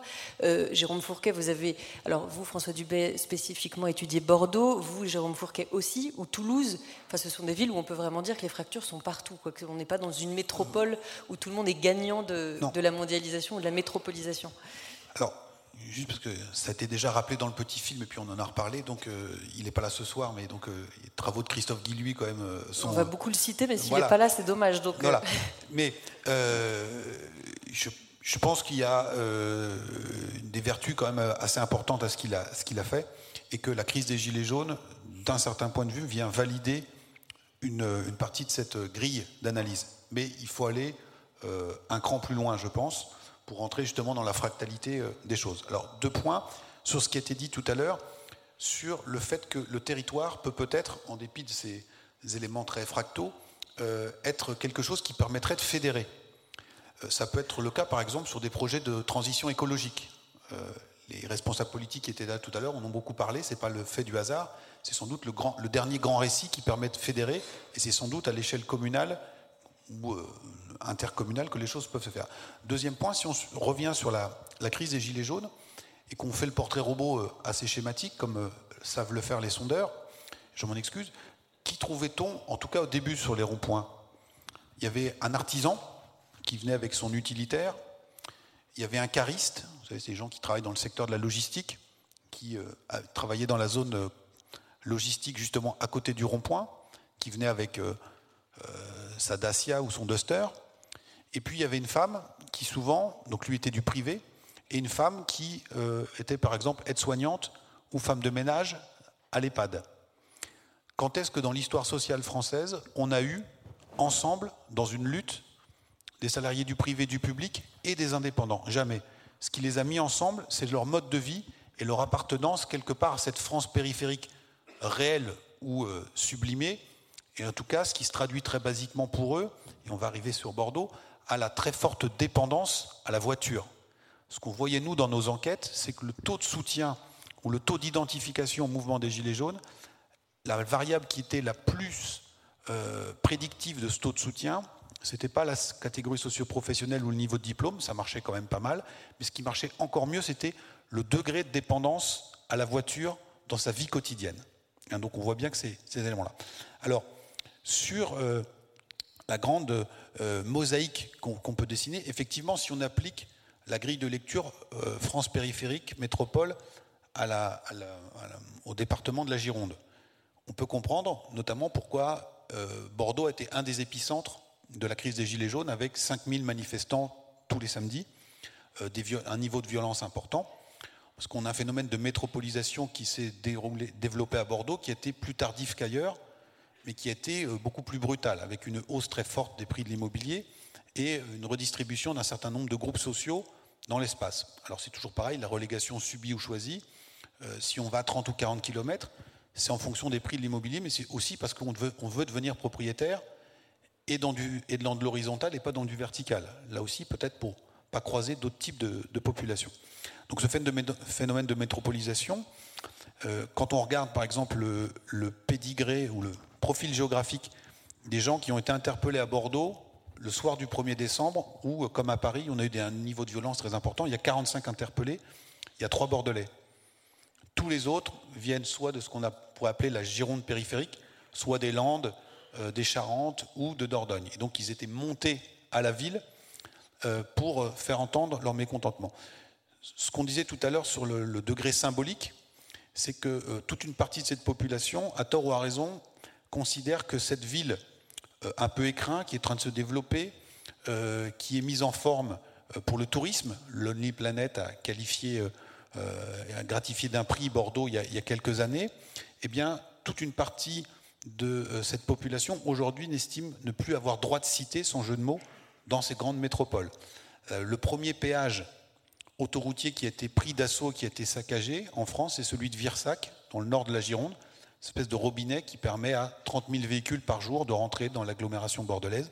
Et donc on a là tous les, entre guillemets, les invisibles, les soutiers de la réussite bordelaise, les gens qui travaillent dans la restauration, le personnel du CHU, les très nombreux salariés du BTP, puisque euh, Bordeaux est un énorme chantier. Tous ces, gens-là, aujourd'hui, habitent à 30 ou 40 km. Et il y a des, fractures à la fois géographiques, mais aussi culturelles, euh, en disant, voilà, on ne reconnaît plus cette ville, c'est plus pour nous. Et donc, il y a un, degré de ressentiment qui est très, très fort. C'est pas pour rien qu'à chaque fois, on a ciblé les quartiers les plus euh, beaux, les plus touristiques. C'est pareil quand vous regardez les parcours des manifestants à Paris, la CGT, il perd son latin. Déjà, il, faisait 15 bornes à chaque fois. Euh, et euh, à chaque fois, les lieux qui ont été choisis, c'est des lieux qui sont des lieux touristiques. Les Champs-Élysées, Opéra, euh, l'Arc de Triomphe, ça n'a jamais été des lieux de parcours de manifestations traditionnelles. Donc c'est d'autres gens qui, quelque part, quand on parlait de sous-représentation, eh bien, en venant sous les fenêtres de M. Juppé à Bordeaux ou en essayant d'approcher l'Élysée, se disaient voilà, nous sommes le peuple sans culotte euh, de 2019 et nous, nous rappelons à votre bon souvenir. Il y avait un imaginaire qui puisait beaucoup dans la Révolution française, hein, avec les cahiers de doléances, les bonnets phrygiens, parfois des choses d'assez mauvais goût, euh, les guillotines en carton euh, sur les ronds-points, mais c'était tout cet imaginaire-là, avec l'idée qu'un peuple souverain est en train d'essayer de, de reprendre le pouvoir parce qu'il se sentait psychologiquement, scolairement, territorialement exclu du jeu. Et pourtant, vous citez vous-même euh, l'ouvrier, le commerçant, le, enfin, le cadre, enfin peu importe, mais qui était sur les ronds-points, mais qui... Ah, des cadres, il n'y en avait pas beaucoup. Oui, il y en avait moins.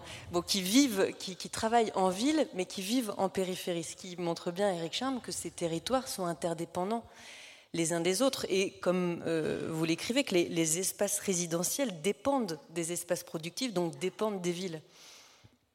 Oui, vous, avez tout à fait raison de, souligner euh, ce point-là, et c'est pour ça d'ailleurs que personnellement, même si certains euh, discutent l'usage de ce terme, je pense qu'il faut continuer à parler de périurbain, parce que ça souligne euh, l'interdépendance entre les territoires, et notamment entre les villes-centres et les périphéries, parce que les espaces ruraux les plus dynamiques, ce sont les espaces périurbains. Mais je voudrais dire quelque chose pour continuer la, la discussion qui s'amorce sur la question de la représentation, et notamment l'importance que cette question a eue dans le mouvement des Gilets jaunes. Je pense qu'il faut vraiment insister là-dessus. Euh, Ce n'est pas du tout anecdotique qu'une mesure comme le référendum d'initiative euh, citoyenne, enfin ou euh, l'incapacité euh, des partis politiques institués, des forces politiques instituées en France à prendre racine dans le mouvement des Gilets jaunes, y compris le, Front National, hein, qui a pourtant fortement essayé de s'approprier ce mouvement et d'autres forces politiques se sont efforcées de le faire. Aucune n'y est parvenue.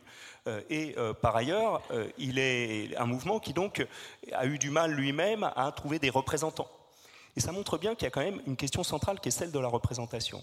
Et euh, étant dans une enceinte qui est celle-ci, euh, enfin surtout dans, le contexte ici euh, des rencontres de la Fédération nationale des agences d'urbanisme, je voudrais insister sur la question des, des collectivités territoriales et de leur rôle là-dedans, et de la manière dont des politiques ont institué des inégalités. Des inégalités entre, entre les formes d'intercommunalité. Alors, il y a déjà des inégalités entre les communes c'est-à-dire euh, selon leur taille, selon leur population, etc. Mais ces inégalités ont été renforcées par euh, l'intercommunalité telle qu'elle a été conçue, hiérarchisant entre tout en haut de la pyramide les métropoles, et tout en bas, les communautés de communes. Alors certes, on a élargi les communautés de communes euh, dernièrement pour essayer de leur donner un peu plus de poids, mais ce poids reste extrêmement réduit. Les moyens dont elles disposent en, euh, euh, termes de ressources par habitant pour investir ou en budget de fonctionnement sont très inférieurs, mais c'est des facteurs 4, 5, 10 entre une communauté de communes et la grande métropole voisine. Et par ailleurs, bah, du coup, ça se retrouve aussi dans le personnel politique les grands élus, ils sont à la région, ils sont dans les métropoles, ils ne sont pas tellement dans les communautés de communes. Et puis, euh, il y a une institution qui joue un rôle important dans ces territoires, qui est le département. Mais euh, ces dernières années, on s'est employé à en réduire euh, la puissance et l'importance.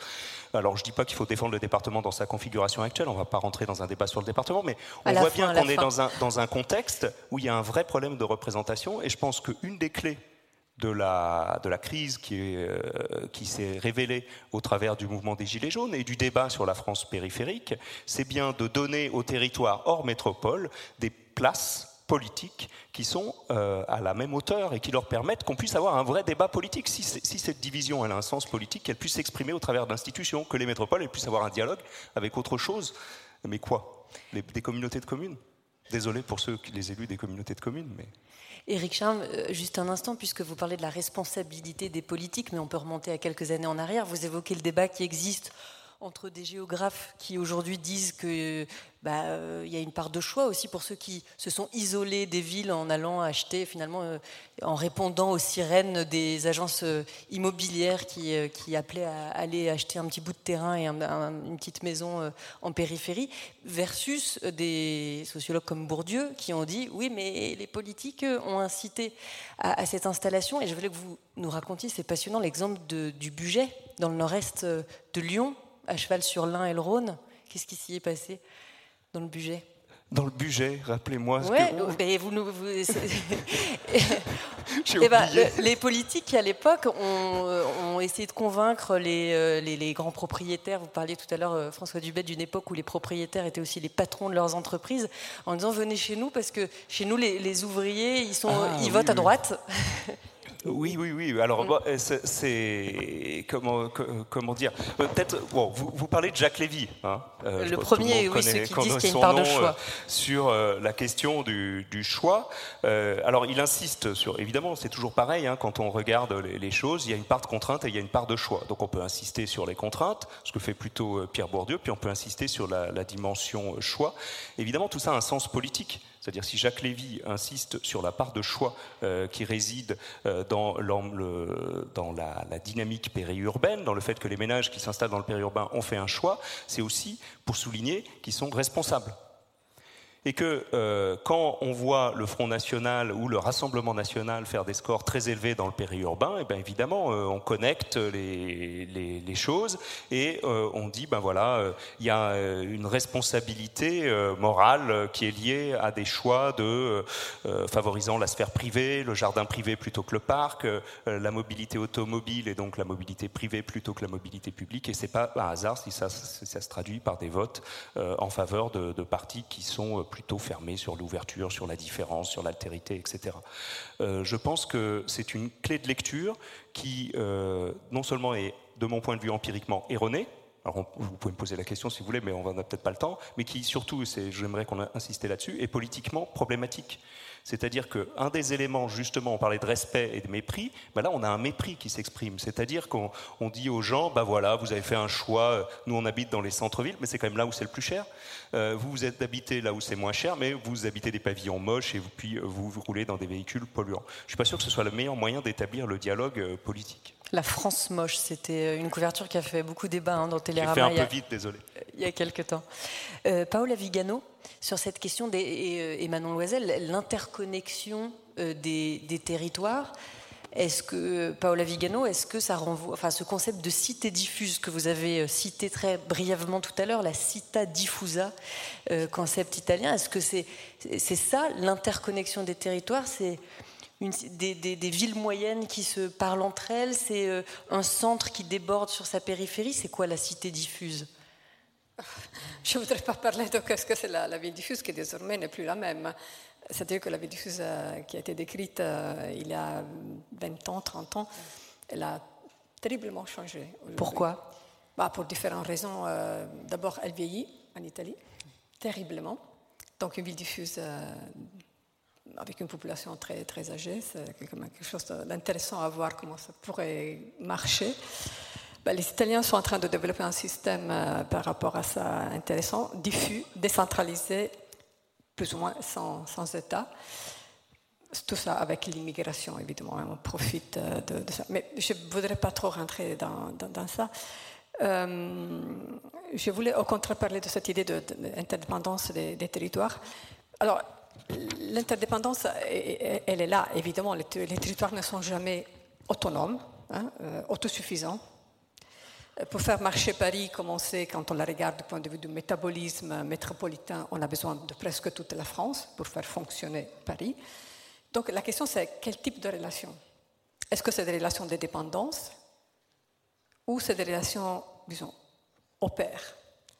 Est-ce qu'on peut imaginer que euh, les phénomènes et les dynamiques en cours, par exemple la métropolisation, puissent être conçues différemment si justement on met à côté de la compétition aussi d'autres dimensions.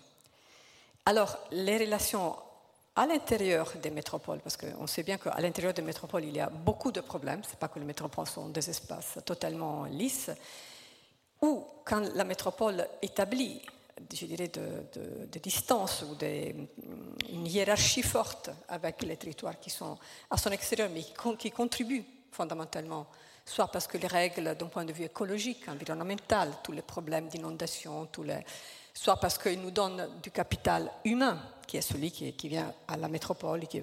Donc, en tout, cas, en tout cas, il y a une relation, elle est là. Il faut juste travailler le type de relation.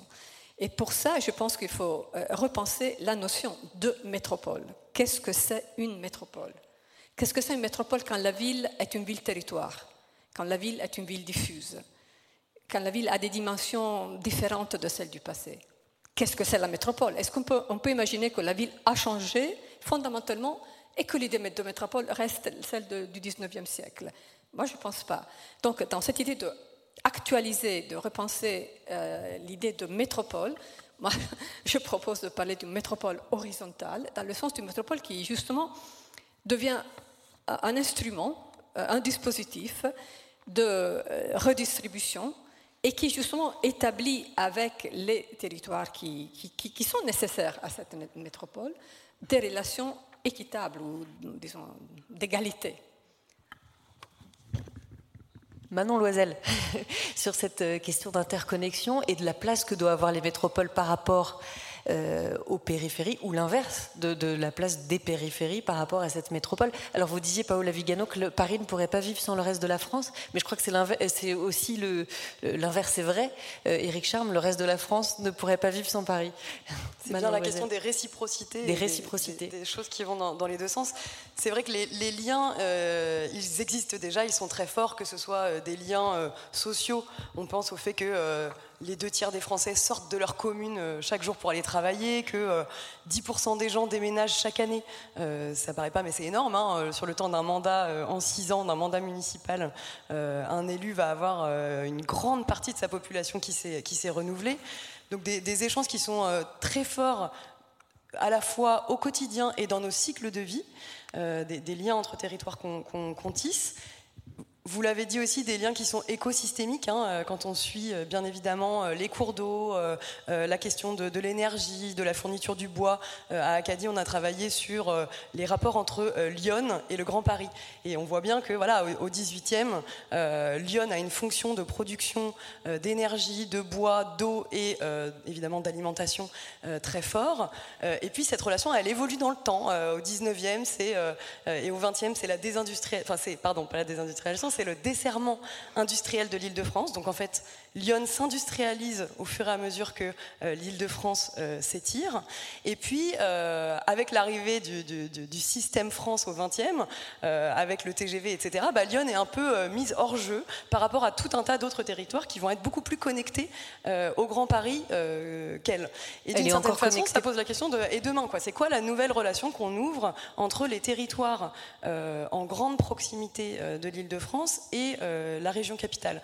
Ces relations-là entre les territoires, elles évoluent dans le temps, elles ont une profondeur historique, euh, et puis il y a des séquences, et effectivement là on est dans une nouvelle séquence, mine de rien, euh, qui serait peut-être celle des réciprocités, et puis de la, euh, de la prise en compte de ce que chacun des territoires s'apporte, que ce soit en termes de, de fonctions de ressources, mais aussi de fonctions récréatives, etc., etc. Paola Vigano Je voulais juste rebondir sur ça, dans le sens que ça c'est particulièrement important euh, dans, une période dans laquelle la polarisation, la concentration, l'idée d'accumuler tout, hein, toutes les ressources dans, des lieux euh, spécifiques est tellement forte. Ce thème devient vraiment crucial en ce moment parce qu'il y a justement cette tendance qu'on trouve un petit peu partout dans, le monde et qui est en train d'appauvrir, en tout cas de ne pas améliorer la, situation des autres territoires. François Dubé, est-ce qu'à ce stade de la conversation que vous avez écoutée avec attention, vous aimeriez ajouter quelque chose par rapport à ce que vous nous avez dit euh, en introduction? Ça, marche? Il faut juste l'avoir très près de ça. J'écoute ça avec beaucoup d'intérêt. Je suis frappé toujours par, par l'ambivalence des, choses, parce que c'est à la fois euh, des, inégalités qui se, qui se créent, mais des liens d'interdépendance. Moi, je me souviens, c'est juste pour l'anecdote, il y avait un, hôpital qui allait fermer sur la vallée de la Dordogne, entre Bergerac et, Libourne, pour dire les choses très précisément. C'est-à-dire, l'hôpital était à 20 km de Bergerac, à 20 km de Libourne, il allait fermer. Les gens manifestaient, et une de mes étudiantes a fait une enquête euh, là-dessus, ils manifestaient, mais euh, la question était est-ce que vous allez à l'hôpital? Jamais. C'est-à-dire que c'est pas de la méchanceté de dire ça, c'est-à-dire qu'il y a aussi un lien symbolique. On proteste contre la fermeture de, l'école. Je le comprends, oui, il faudrait qu'il y ait des gosses, quand même. Euh, donc, il, y a aussi des. non, non, mais je, crois qu'on est dans des choses, comment dirais-je, euh, beaucoup plus ambiguës, beaucoup plus ambivalentes, euh, etc. C'est vrai qu'il y a eu des politiques, euh, je vois dans la région où je vis, qui est, plate, qui est une sorte de, Californie, où ça coûte rien entre Bordeaux et la mer. les gens ont voulu y aller. Alors il y a eu aussi des, manières de les, y pousser. Enfin, ils voulaient aussi y aller. Maintenant, ils, claquent dans des bouchons euh, euh, qu'ils ont créés eux-mêmes. Enfin, bon. Donc je, crois que c'est un peu plus compliqué. Pour moi, le problème majeur, c'est aujourd'hui un problème, euh, alors politique, pas au sens politique politique, mais comment on représente, comment se représentent les acteurs sociaux. C'est quand même ça. Je veux dire, les inégalités, il y en avait, de la souffrance sociale, il y en avait. Euh, euh, aujourd'hui, quelqu'un qui est au RSA a un niveau de vie plus élevé que ne l'avait, euh, en, termes absolus, un smicard au début des années 80. Enfin, on, ne s'est pas appauvri considérablement. Mais ce qui est, terrible, c'est qu'on a le sentiment que la plupart des, des acteurs vivent des problèmes sociaux sur lesquels ils ont le sentiment de n'être plus représentés. Personne ne parle pour moi. Alors ça pose deux problèmes. Un problème qui, va être certainement long, c'est de retrouver euh, euh, comment dire, une figure de représentation politique. Et aujourd'hui, on voit bien qu'on a des débats, comment lier l'écologie et la question sociale, ça va être tout ça pas, si simplement. Enfin, je veux dire, si, si la société industrielle d'antan est morte, il va bien falloir trouver une autre manière de se représenter là-dessus. Et puis la seconde question que je vois, mais là je n'ai pas véritablement d'expertise, c'est que j'ai quand même le sentiment que la vie locale, moi, telle que je la vois, se passe mieux qu'on ne l'imagine la plupart du temps. C'est-à-dire qu'il y a c'est pas si terrible que ça quand on y est. Il y a des entreprises qui se créent, il n'y a pas que des endroits où on meurt, les gens ils sont très attachés.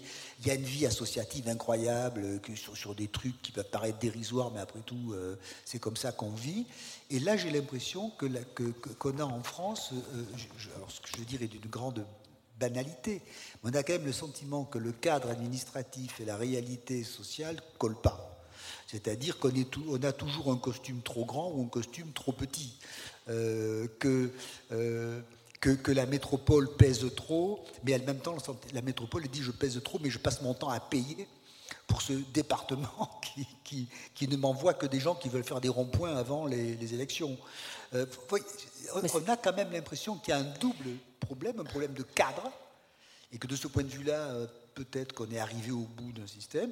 Et puis, un problème bien plus fondamental, c'est comment nous représenter. Comment nous représenter Manon Loisel, vous vouliez réagir en tout cas, sur ce dernier point, je, trouve que ça, fait vraiment le lien entre cette société quand même d'habitants de, circulants de plus en plus, où on est quand même de moins en moins euh, assignés à des endroits. En tout cas, au cours de notre vie, on est amené à passer euh, du périurbain à la ville-centre et à rebouger à plusieurs moments. Et en matière d'action publique, on est effectivement tout le temps en train de rechercher euh, l'optimum dimensionnel, euh, la bonne taille pour la bonne commune, la bonne intercommunalité, la bonne métropole, etc. etc. Et finalement, ce raisonnement euh, par les périmètres nous empêche de réfléchir à la question des liens, des, systèmes qui relient les territoires entre eux, etc. etc. Et c'est, ce décalage-là, il est encore plus fort euh, il est fort en matière d'action publique locale, mais il est encore plus fort en matière de politique locale. Et on voit bien que le moment dans lequel on est en train de rentrer là, qui est la période préélectorale euh, des élections municipales, est un moment sur lequel on se euh, rétracte sur des enjeux euh, très très municipaux, euh, quand bien même en parallèle on avance sur des, questions interterritoriales, on avance sur des projets en commun avec les voisins. Et ben, au moment des élections municipales, alors je ne sais pas comment ça se passe chez vous, mais ça se rétracte sur des sujets qui sont trop petits et, trop locaux et enfermés dans, dans un périmètre. Quoi. Et en même temps, pourquoi on n'aurait pas le droit euh, de valoriser euh, la vie au village, un espace social rassurant où on se sentirait chez soi, où ce serait peut-être aussi un lieu où on se reconstruirait euh, en rentrant de, bah, de ces lieux où on se sent un peu perdu, lost in transition, comme le dit le, titre de cette journée, Eric Charme? Oui, effectivement. Vous faites allusion à une proposition que je ne suis pas seul à, faire, d'ailleurs, hein, de, parler de, droit au village, en complément d'ailleurs plus qu'en opposition euh, au fameux droit à la ville proposé euh, il y a, on a fêté d'ailleurs le cinquantenaire il n'y a pas longtemps, euh, par Henri Lefebvre. L'idée derrière le, droit au village, c'est deux choses.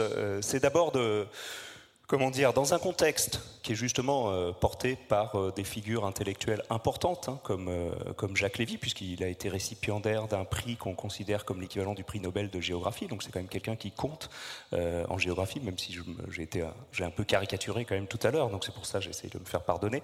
il n'est pas là encore une fois, donc c'est difficile de parler des absents. si vous voulez, la, pensée de, de, Jacques Lévy, qui porte l'urbanité des centres des grandes villes denses, est assez convergente avec cette idée qu'on met au, au sommet de la hiérarchie lorsqu'on s'intéresse au rapport qu'on peut avoir au territoire, le droit à la ville. Hein, c'est ça qui compte plus que le droit à autre chose. Donc l'idée, c'est peut-être de proposer une autre perspective, de la contrebalancer, d'ailleurs dans la continuité de ce que je disais tout à l'heure, d'avoir un jeu entre métropole et les autres territoires en proposant un autre droit, celui euh, du, droit, euh, du droit au village, parce qu'après tout, habiter un village périurbain, notamment, aux périphéries d'une grande métropole, ces fameuses communes rurales dont parlait Valérie Pécresse tout à l'heure, c'est 5% de la population d'Île-de-France, ben, c'est peut-être un idéal d'urbaniste.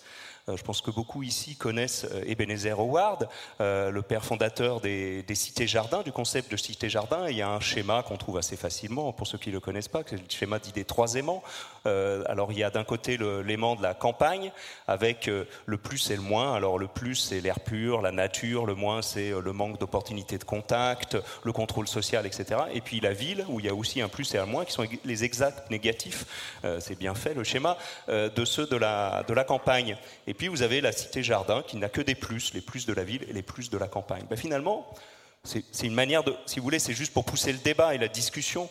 Euh, je ne suis, suis, pas dans un militantisme pro-périurbain, j'essaie de faire avancer euh, la discussion en disant, euh, ben, finalement, les gens habitent un village, donc ils ont les, les, plus de la campagne, et puis grâce à une mobilité qui certes et essentiellement automobile, ce qui pose tout un tas de questions, bien évidemment, qui sont bien connues, on a accès aux ressources de la métropole.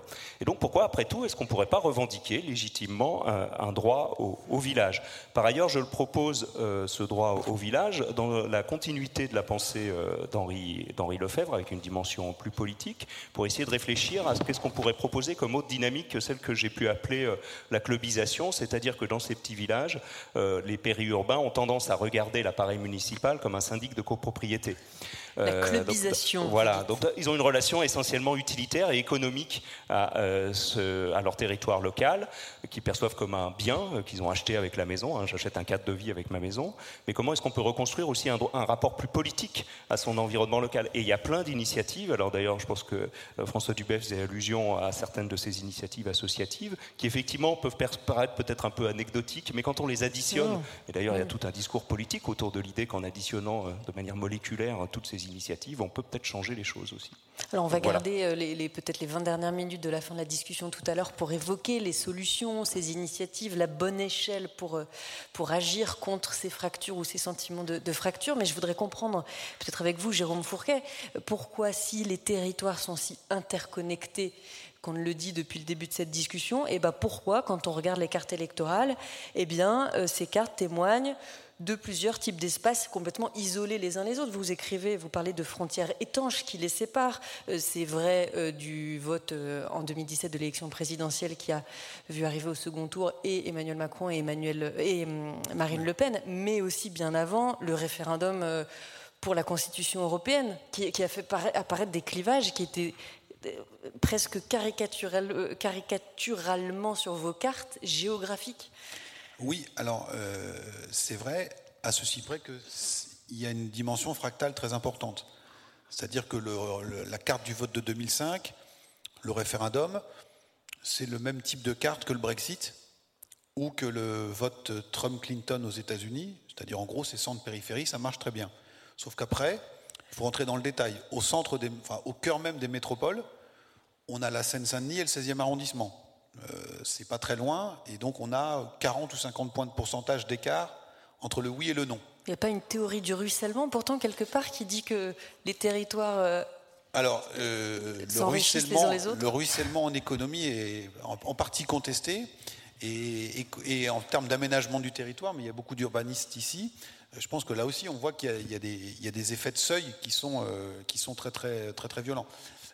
donc, sur ces fractures, elles sont en partie, parce que c'était votre question initiale, sur représentation réalité.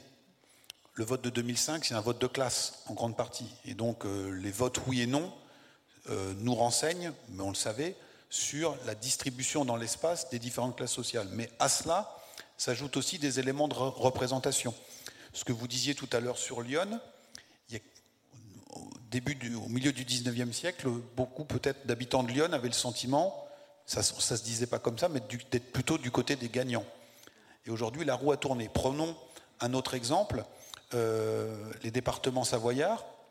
Là aussi, la carte électorale est éloquente entre le vote des fonds de vallée et le vote des stations. Bah, il y a 80 ans, dans une famille, il valait mieux hériter d'un terrain dans la vallée que les alpages de la grand-mère et le, le, petit chalet tout en haut. Aujourd'hui, je pense qu'il vaut mieux que vous héritiez à Morzine ou à Voria plutôt qu'à Cluse. Euh, donc, et les gens le ressentent. C'est-à-dire qu'à un moment, ils ont, ils ont eu le sentiment d'être du bon côté, maintenant ils sont du mauvais côté. Vous faisiez allusion à ça tout à l'heure, on a retrouvé des, données qui, moi, sont passionnantes. L'IFOP avait interrogé les Français en 1960, région par région, en leur demandant est-ce que vous avez le sentiment que votre région est parmi les gagnantes, les plus dynamiques ou non? À l'époque, la France qui se perçoit comme étant en pointe, c'est tout le nord-est. Et toute la façade ouest de Toulouse euh, jusqu'à Cherbourg, où 30% de la population à l'époque est encore agricole, se perçoit comme étant à la traîne. On a reposé les questions à l'identique en 2012, les résultats sont juste inversés. Et euh, ce que je disais tout à l'heure sur mon Rubikube, aujourd'hui des ouvriers ou des gens qui appartiennent à la petite classe moyenne qui habitent dans l'ouest de la France, objectivement, certains en niveau de salaire, en niveau de vie, c'est pas forcément très folichon. Sauf que quand ils regardent dans le rétroviseur, se disent, euh, il y a une ou deux générations, il y avait la terre battue euh, dans la maison, et euh, on sait d'où on vient, et finalement le jeu vaut quand même la peine d'être joué parce qu'on s'en est pas si mal sorti. Dans les régions du nord-est de la France, quand on regarde dans le rétroviseur, on a le sentiment d'un déclassement. Aujourd'hui, on est intérimaire, on est dans des boîtes de service. Avant, le boulot était dur, mais nos pères étaient mineurs il y avait une vraie fierté, il y avait, euh, un paternalisme, etc. etc. Donc il y a à la fois du vécu euh, objectif et aussi du, ressenti. Hein, ce sentiment de, que les cartes tournent, que la roue tourne et qu'il y a une redistribution qui s'opère. Et en l'occurrence, quand on a l'impression que l'ascenseur social fonctionne encore, et c'est le cas de tous ceux dont les parents ou grands-parents étaient agriculteurs, qui se sont installés en ville, sont devenus cadres, là, c'est plutôt, on est plutôt dans un vote pour la transition, euh, un vote euh, en marche. La transition, alors si on veut euh, aller un cran plus loin, je pense qu'on est resté très franco-français.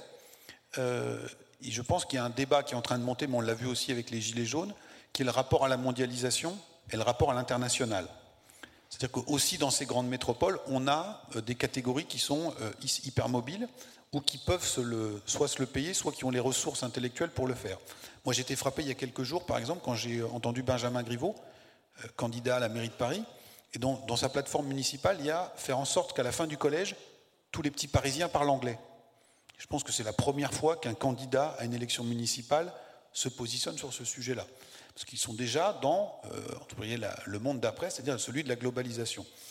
Euh, et la grande majorité de la population, notamment en province, réfléchit encore dans un cadre national, parlait d'État westphalien tout à l'heure, voire départemental. Moi j'étais très frappé que pendant la crise des Gilets jaunes, on ait vu fleurir de très nombreux drapeaux régionaux alors français, mais aussi régionaux sur les ronds-points.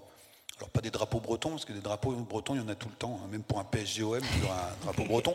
Euh, mais euh, des drapeaux bourguignons, des drapeaux des Flandres, des drapeaux catalans. Euh, et si vous regardez les photos ou les reportages sur les Gilets jaunes, beaucoup d'entre eux avaient écrit au marqueur noir le numéro de la plaque minéralogique de leur département au dos de leur dossard.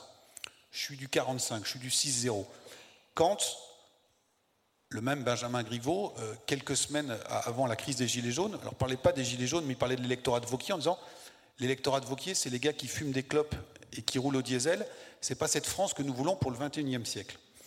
À côté du RIC, référendum d'initiative citoyenne, il y a une revendication qui a fait fleurir sur les ronds-points, c'est la taxation du kérosène. En disant il faut que, entre guillemets, les bobos des grandes villes payent le kérosène avec les taxes au même titre que le gasoil que je mets dans la Dacia pour aller travailler tous les jours. Et donc on est bien là aussi sur un rapport à la mobilité et à sur l'échelle géographique dans laquelle on se projette. Toute une partie de la population est encore sur une base départementale. Et quel est l'avenir des départements? Vu de Paris, ça n'a plus de sens. Vu de Lyon, dont la métropole a absorbé la plupart des prérogatives du 69, ça n'a plus tellement de sens. Mais pour très nombreux concitoyens, le département, ça, reste... Euh, j'allais dire, l'échelle projective euh, encore euh, pertinente. Alors que beaucoup d'habitants de ces grandes métropoles, c'est déjà globalisé. Euh, la phrase de Raphaël Glucksmann qui dit Je me sens plus chez moi quand je vais à Londres ou à New York que quand je me rends en Picardie. Alors il est lucide, il dit c'est bien ça le problème. Mais on voit bien que cette fracture, elle est ressentie. Quand les Gilets jaunes ont vu arriver François Hollande ou Nicolas Sarkozy, ils ne se sont pas identifiés à Sarkozy ni à Hollande, ils savaient qui c'était. Mais quand ils les ont vus à la télé le soir d'un G20 annonner quelques phrases en anglais. Là, ils étaient rassurés. Ils se sont dit, ils se font partie de la famille, ils sont aussi nuls en anglais que nous. Euh, euh, avec Macron, avec Emmanuel Macron, c'est plus possible. Macron est fluent in English. Et donc, il y a cette distance-là, ce rapport à la globalisation, à la mondialisation, qui est absolument décisif pour comprendre ce qui se passe. On peut refaire euh, avec vous, Paola Vigano. Enfin, c'est toujours très intéressant d'avoir votre point de vue d'urbaniste sur la question. Est-ce que la carte du sentiment d'injustice, elle ne colle pas aussi avec une certaine carte paysagère euh, de France? Plus on se sent appartenir à ce que d'aucuns ont caractérisé avec euh, quand même un brin de condescendance la France moche, et plus on, se sent méprisé, euh, on se sent victime de ce mépris dont, dont parle François Dubé. Est-ce qu'il y a une France moche déjà d'après vous? Bah Non, évidemment non. non, euh, je pense y a l'effet de moche euh, peut être même dans des lieux insoupçonnés. euh, non, je, pense que je voudrais dire une chose, étant donné qu'on est dans ce, avec ce public, euh, rappeler le, petit dernier livre de Bernard Dosset qui est a écrit son dernier livre sur justement la question des inégalités spatiales, la ville des riches et la ville des pauvres. Euh, il a écrit dans les années où on travaillait sur le Grand Paris. Ça, c'est quand même intéressant à, rappeler. Et, et, je pense que la question de l'injustice spatiale, qui se couple de plus en plus avec l'injustice environnementale, donc si on veut parler de la crise écologique on parle d'une crise qui est de l'espace et pas que de l'écologie. Et la question de l'injustice dans l'environnement et dans l'espace, c'est vraiment un couple extrêmement fort auquel, à laquelle je pense, auquel, c'est masculin, couple. Un couple, vous avez dit, donc oui, un couple auquel, c'est ça? Auquel, auquel euh, je pense que pour discuter des questions de transition, on doit être très attentif injustice spatiale, injustice environnementale. Évidemment, avec ça, après, on en trouve la justice euh, aussi sociale. Et les choses, euh, finalement, c'est une seule réflexion. Je pense qu'en tant qu'urbaniste, différentes formes, formations, euh, on doit être extrêmement attentif à ce que Bernard, justement, disait être la responsabilité précise que les urbanistes ont sur la construction d'injustice spatiale. C'est une responsabilité. Après, évidemment, euh, tout n'est pas dans nos, dans nos, dans nos moyens. Euh, notre pouvoir est très limité. Euh, on pourrait dire que justement, il y a des questions qui, qui, nous dépassent largement et qui concernent le système dans son entièreté. Mais Ça ne veut pas dire qu'il y a quelque chose qui concerne le travail que nous faisons tous les jours dans tous les territoires, que ce soit à l'intérieur de la métropole qui a ses poches d'exclusivité ou de manque d'inclusivité, que ce soit les, territoires des, des, Gilets jaunes, duquel comme observatrice non française, je trouve que les tons que vous utilisez, moi je ne me retrouve pas trop. Vous les regardez comme des bêtes un petit peu sauvages, un petit peu, non? Exotiques. Mais les gilets jaunes, je veux dire, c'est nous. C'est tous, on a tous une, partie de notre famille qui n'est pas dans la métropole, qui travaille avec, qui doit prendre la voiture, qui, a des conditions, je dirais, de, d'utilisation du territoire élargi, comme celui que presque tout le monde a. Et donc je trouve qu'on parle de nous. C'est une crise qui est notre crise. Et que donc la question de, ce territoire doit être regardée avec beaucoup, beaucoup, beaucoup de piété. De pitié, pardon, de pitié. De pitié dans le sens bon du terme. Ça, nous, ça nous, concerne, on est tous là-dedans. et euh, une grande partie des, problèmes que le reste du, du territoire a sont liés au territoire habité par, par ces, personnes. Donc je trouve qu'il faut vraiment sortir de, je ne sais pas si dire des préjugés, mais en tout cas, ce sont nos, territoires et ces territoires sont des territoires qui ont une, quantité de problèmes euh, immenses, même si vous dites que la qualité de vie reste euh, agréable. Mais je pense qu'il ne faut pas se trop euh, se conforter avec ça, parce que ça peut être quelque chose qui va disparaître dans quelques, années. On, parle évidemment de territoires qui sont fortement infrastructurés pendant des siècles, qui sont habités pendant des siècles, qui ont issu des relations locales. Donc évidemment, il y a une certaine résilience. Parce que ces territoires sont extrêmement résilients, ça il faut aussi le, dire. Justement par leur euh, construction comme ça diffusés et dispersés, ils, sont résilients. Mais ça ne veut pas dire qu'on ne doit pas regarder le fait que les jeunes s'en vont de ce territoire, qu'on ne doit pas noter le fait qu'il n'y a que des gens âgés, qu'on ne doit pas noter le fait que c'est impossible de se rendre dans ce territoire si on n'a pas une voiture. Ça, on doit quand même le regarder. Et donc, je reviens à l'espace, je pense qu'il y a quand même quelque chose qui concerne l'espace et qu'avec nos types de, de réflexion et de projets, on peut quand même supporter d'une façon forte et pas rhétorique, comme souvent on fait. Je me permettais juste parce que je trouve que parfois, pour aller dans votre sens, la littérature dit autant et peut-être plus que la sociologie. Et c'est Nicolas Mathieu, le prix Goncourt de l'année dernière, dans Leurs enfants après eux. Ça se passe dans l'Est et il dit Ici, la vie était une affaire de trajet. On allait au bahut chez ses potes, à la plage en ville, on allait fumer un pet derrière la piscine, on allait retrouver quelqu'un dans le petit parc, on rentrait, on partait. Pareil chez les adultes, le boulot, les courses, la nounou, la révision chez Midas, le ciné. Chaque désir induisait une distance, chaque plaisir nécessitait du carburant. À force, on en venait à penser comme une carte routière. On en vient tous, vous le dites, Paola Vigano, de ces territoires-là. Euh, Éric Charme, vous êtes de Lyon. Moi, euh, personnellement, je viens de Trévoux, c'est pas loin, c'est dans l'Ain. Euh, on n'a plus de train pour aller à Lyon, on n'a plus de bus pour aller à Lyon. Elle existe, cette fracture-là, Manon Loisel, vous qui parlez d'interconnexion. Elle existe, cette fracture. Et Paola Vigano rappelle qu'on ne peut pas le regarder comme quelque chose d'exotique qui ne nous concerne pas. Et elle existe aussi en Ile-de-France. je me permets de tirer le fil de l'Ile-de-France parce que comme euh, cette année, les, journées de la France se passent ici, je pense mm. que euh, ce que vous dites sur euh, la question de en quoi ça nous interpelle en tant qu'aménageur et en, tant, en quoi ça nous interpelle tout ça en tant que participant à l'action publique locale, c'est qu'effectivement, euh, on est dans, des liens qui ne se font pas. Euh, moi, je pense notamment aux milliers de travailleurs qui, viennent de l'Oise et qui chaque jour travaillent en Ile-de-France, mais qui n'ont pas accès au pass Navigo.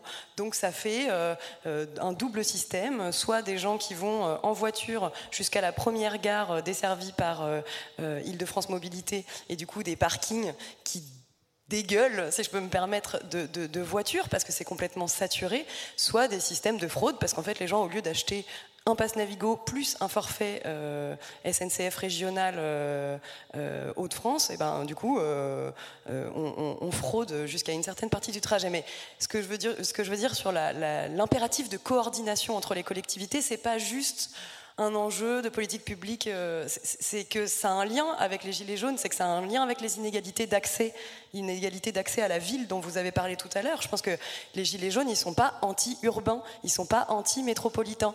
Par contre, ils sont anti euh, cette ville auquel ils n'ont pas accès, euh, cet espace d'opportunité auquel ils n'ont pas accès.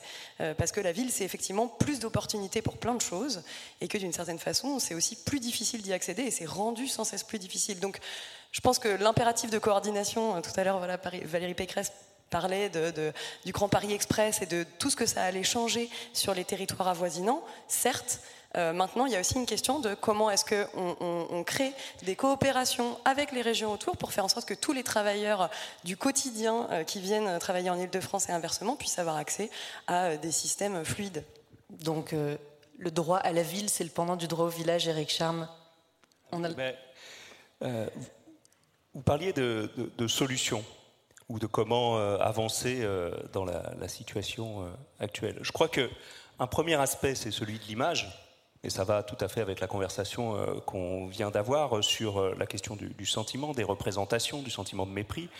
Les territoires qui sont autour des grandes villes, on les regarde souvent au travers du prisme de l'étalement urbain. Et l'étalement urbain dont deux grandes caractéristiques sont la mobilité automobile, la dépendance automobile et l'habitat individuel. Et effectivement, ce sont des caractéristiques réelles de ces territoires mais on ne peut pas les réduire à ça. Et un des enjeux, c'est aussi de les regarder autrement, et c'est au travers du thème du village ce que, ce que je propose. C'est-à-dire, euh, le village, évidemment, ça défend une vision beaucoup plus positive de ces territoires pas seulement comme des territoires à problème, où il y a des tas de problèmes qui existent. Mais quel territoire n'a pas ces problèmes hein? Il y a les, grands centres urbains ne sont pas tous bien portants. Je ne veux pas citer de nom, mais vous les connaissez tous. Euh, les banlieues euh, aussi, euh, enfin pas toutes les banlieues. Hein. Neuilly est une banlieue assez bien portante, mais il y en a d'autres qui sont en grande difficulté. Donc voilà, tous les territoires ont leurs problèmes, et les territoires périurbains, les territoires ruraux éloignés ont leurs problèmes, mais ils ont aussi des atouts et des ressources. Et parler de village, c'est une manière de porter un autre et une fois qu'on a fait ça, mais il y a du boulot avant qu'on commence à parler que comme ça, c'est. Euh, euh, euh, j'étais récemment à un colloque de gens qui s'intéressent aux territoires ruraux et je leur expliquais le périurbain, c'est vachement bien, c'est la revitalisation du rural. le message n'est pas bien passé.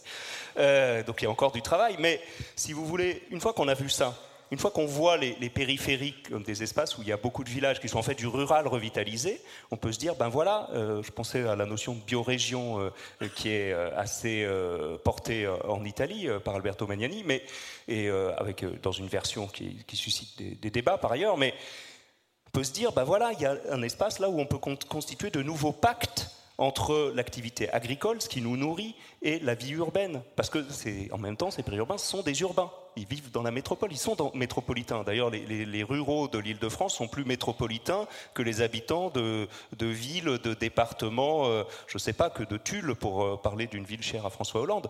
Donc, euh, si vous voulez, on a dans ces espaces la possibilité de construire de nouveaux pactes, un nouveau rapport à, l'agriculture. Pareil, les jardins. Alors on critique les jardins en disant c'est de l'artificialisation, etc. Mais il y a des tas de jardins où il peut y avoir un potager, des arbres fruitiers, il peut y avoir beaucoup plus de, biodiversité et aussi des capacités à produire, parce qu'on sait maintenant euh, sur des petites surfaces produire beaucoup, euh, en tout cas pour le fruit et, les légumes. Euh, il y a du potentiel, on pourrait faire des politiques des jardins au lieu de dire la maison individuelle c'est horrible, il faut arrêter ça. Bah, regardons les choses. Voilà, la question c'est toujours celle du verre à moitié vide et du verre à moitié plein. Alors pour l'instant, on a regardé beaucoup ces territoires du point de vue du verre à moitié vide. Et quand on a analysé le mouvement des Gilets jaunes, les discours dominants, c'est le verre à moitié vide, c'est le discours du problème, etc. Mais on peut aussi se dire, ben voilà, c'est ce que demandent les Gilets jaunes, c'est qu'on reconnaisse la valeur de leur territoire et de l'espace où ils ont élu domicile. Ils ne sont pas simplement été relégués, ils ont élu domicile là. Et certains ne s'y sont veulent pouvoir continuer à vivre dignement. Et certains ne s'y sont pas installés, ils y sont déjà depuis une ou deux générations, et c'est ici qu'est leur vie et leur réseau. Manon Loisel, est-ce que des choses ne sont pas déjà en train de changer, par exemple au sein des conseils municipaux de ces communes périurbaines, qui euh, pendant euh, quelque temps ont été, euh, non, bon, siégeaient des élus qui étaient pour certains agriculteurs, qui vivaient de la terre. Aujourd'hui, dans les conseils municipaux figurent ces nouvelles familles qui travaillent à la ville beaucoup ou pas, euh, Charme, vous allez pouvoir en discuter, mais qui ont peut-être un autre rapport à ces territoires et à cette, cette interconnexion avec euh, la métropole, qui change de, de regard et de position. Est-ce que je suis claire? Oui, oui. Non, Alors, je sûre. je ne sais pas si, en tout cas dans ma pratique professionnelle, peut-être que vous pourrez euh, euh, remonter en généralité euh, grâce à, à- à des chiffres ou des sondages. moi, j'observe pas tant la, la nouvelle génération d'élus municipaux là-dessus. Ce que j'observe, c'est plutôt des élus municipaux qui sont encore des élus plutôt ancrés sur les territoires, donc qui ont une forme de stabilité dans le temps. Ils sont, d'ailleurs, on est élu municipal et on se revendique comme étant là depuis longtemps, euh, comme travaillant au même endroit que euh, là où on habite, etc., etc. Mais par contre, de plus en plus peut-être conscient euh, d'avoir euh, une variété d'habitants dans leur commune et donc de faire attention de faire attention pardon, aussi à ce qu'on peut appeler les zappeurs, c'est-à-dire ceux qui euh, en fait euh, consomment ailleurs, euh, se divertissent ailleurs, travaillent ailleurs, étudient ailleurs, etc. etc. Par contre, on voit bien, et, les élus locaux sont complètement bousculés par, par tout ce qui se passe en ce moment, par cette société des mobilités qui quand même leur échappe en partie. Et, et- et- tout ce que vous avez dit tout à l'heure sur finalement les gilets jaunes, c'était aussi je refuse qu'on parle à ma place moi, ça m'interpelle beaucoup sur c'est quoi un bon élu local dans ces conditions. C'est quoi un bon élu local dans des conditions où les habitants refusent qu'on parle à leur place? Alors peut-être qu'il devient autre chose, peut-être qu'il est plus euh, caisse de résonance, ou peut-être qu'il est plus animateur, j'en sais rien. Mais en tout cas, on voit bien qu'ils sont totalement euh, bousculés par ce qui s'est passé cette année. Euh, que pour une partie d'entre eux, ça a généré euh, de la déprime et une volonté de ne pas se représenter.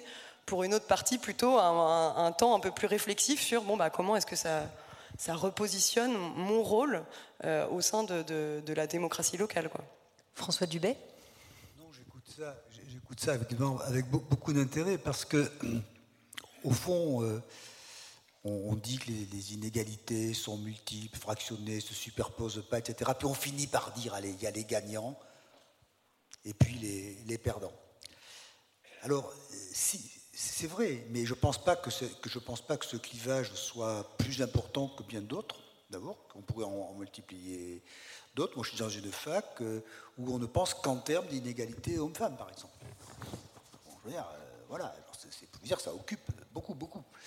Euh, donc, le, problème que la question que je me pose, c'est que si on, on joue cette carte dominante, les gagnants et les perdants, les perdants ont perdu.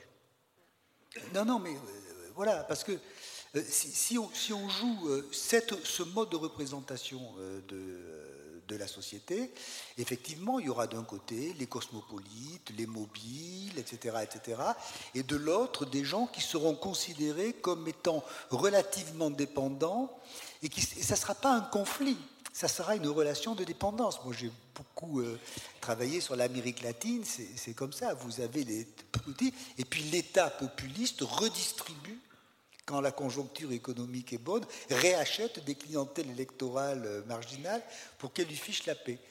Si c'est ça, au fond, c'est ce qu'on nous annonce. On nous dit le deuxième tour de la présidentielle, il est déjà joué.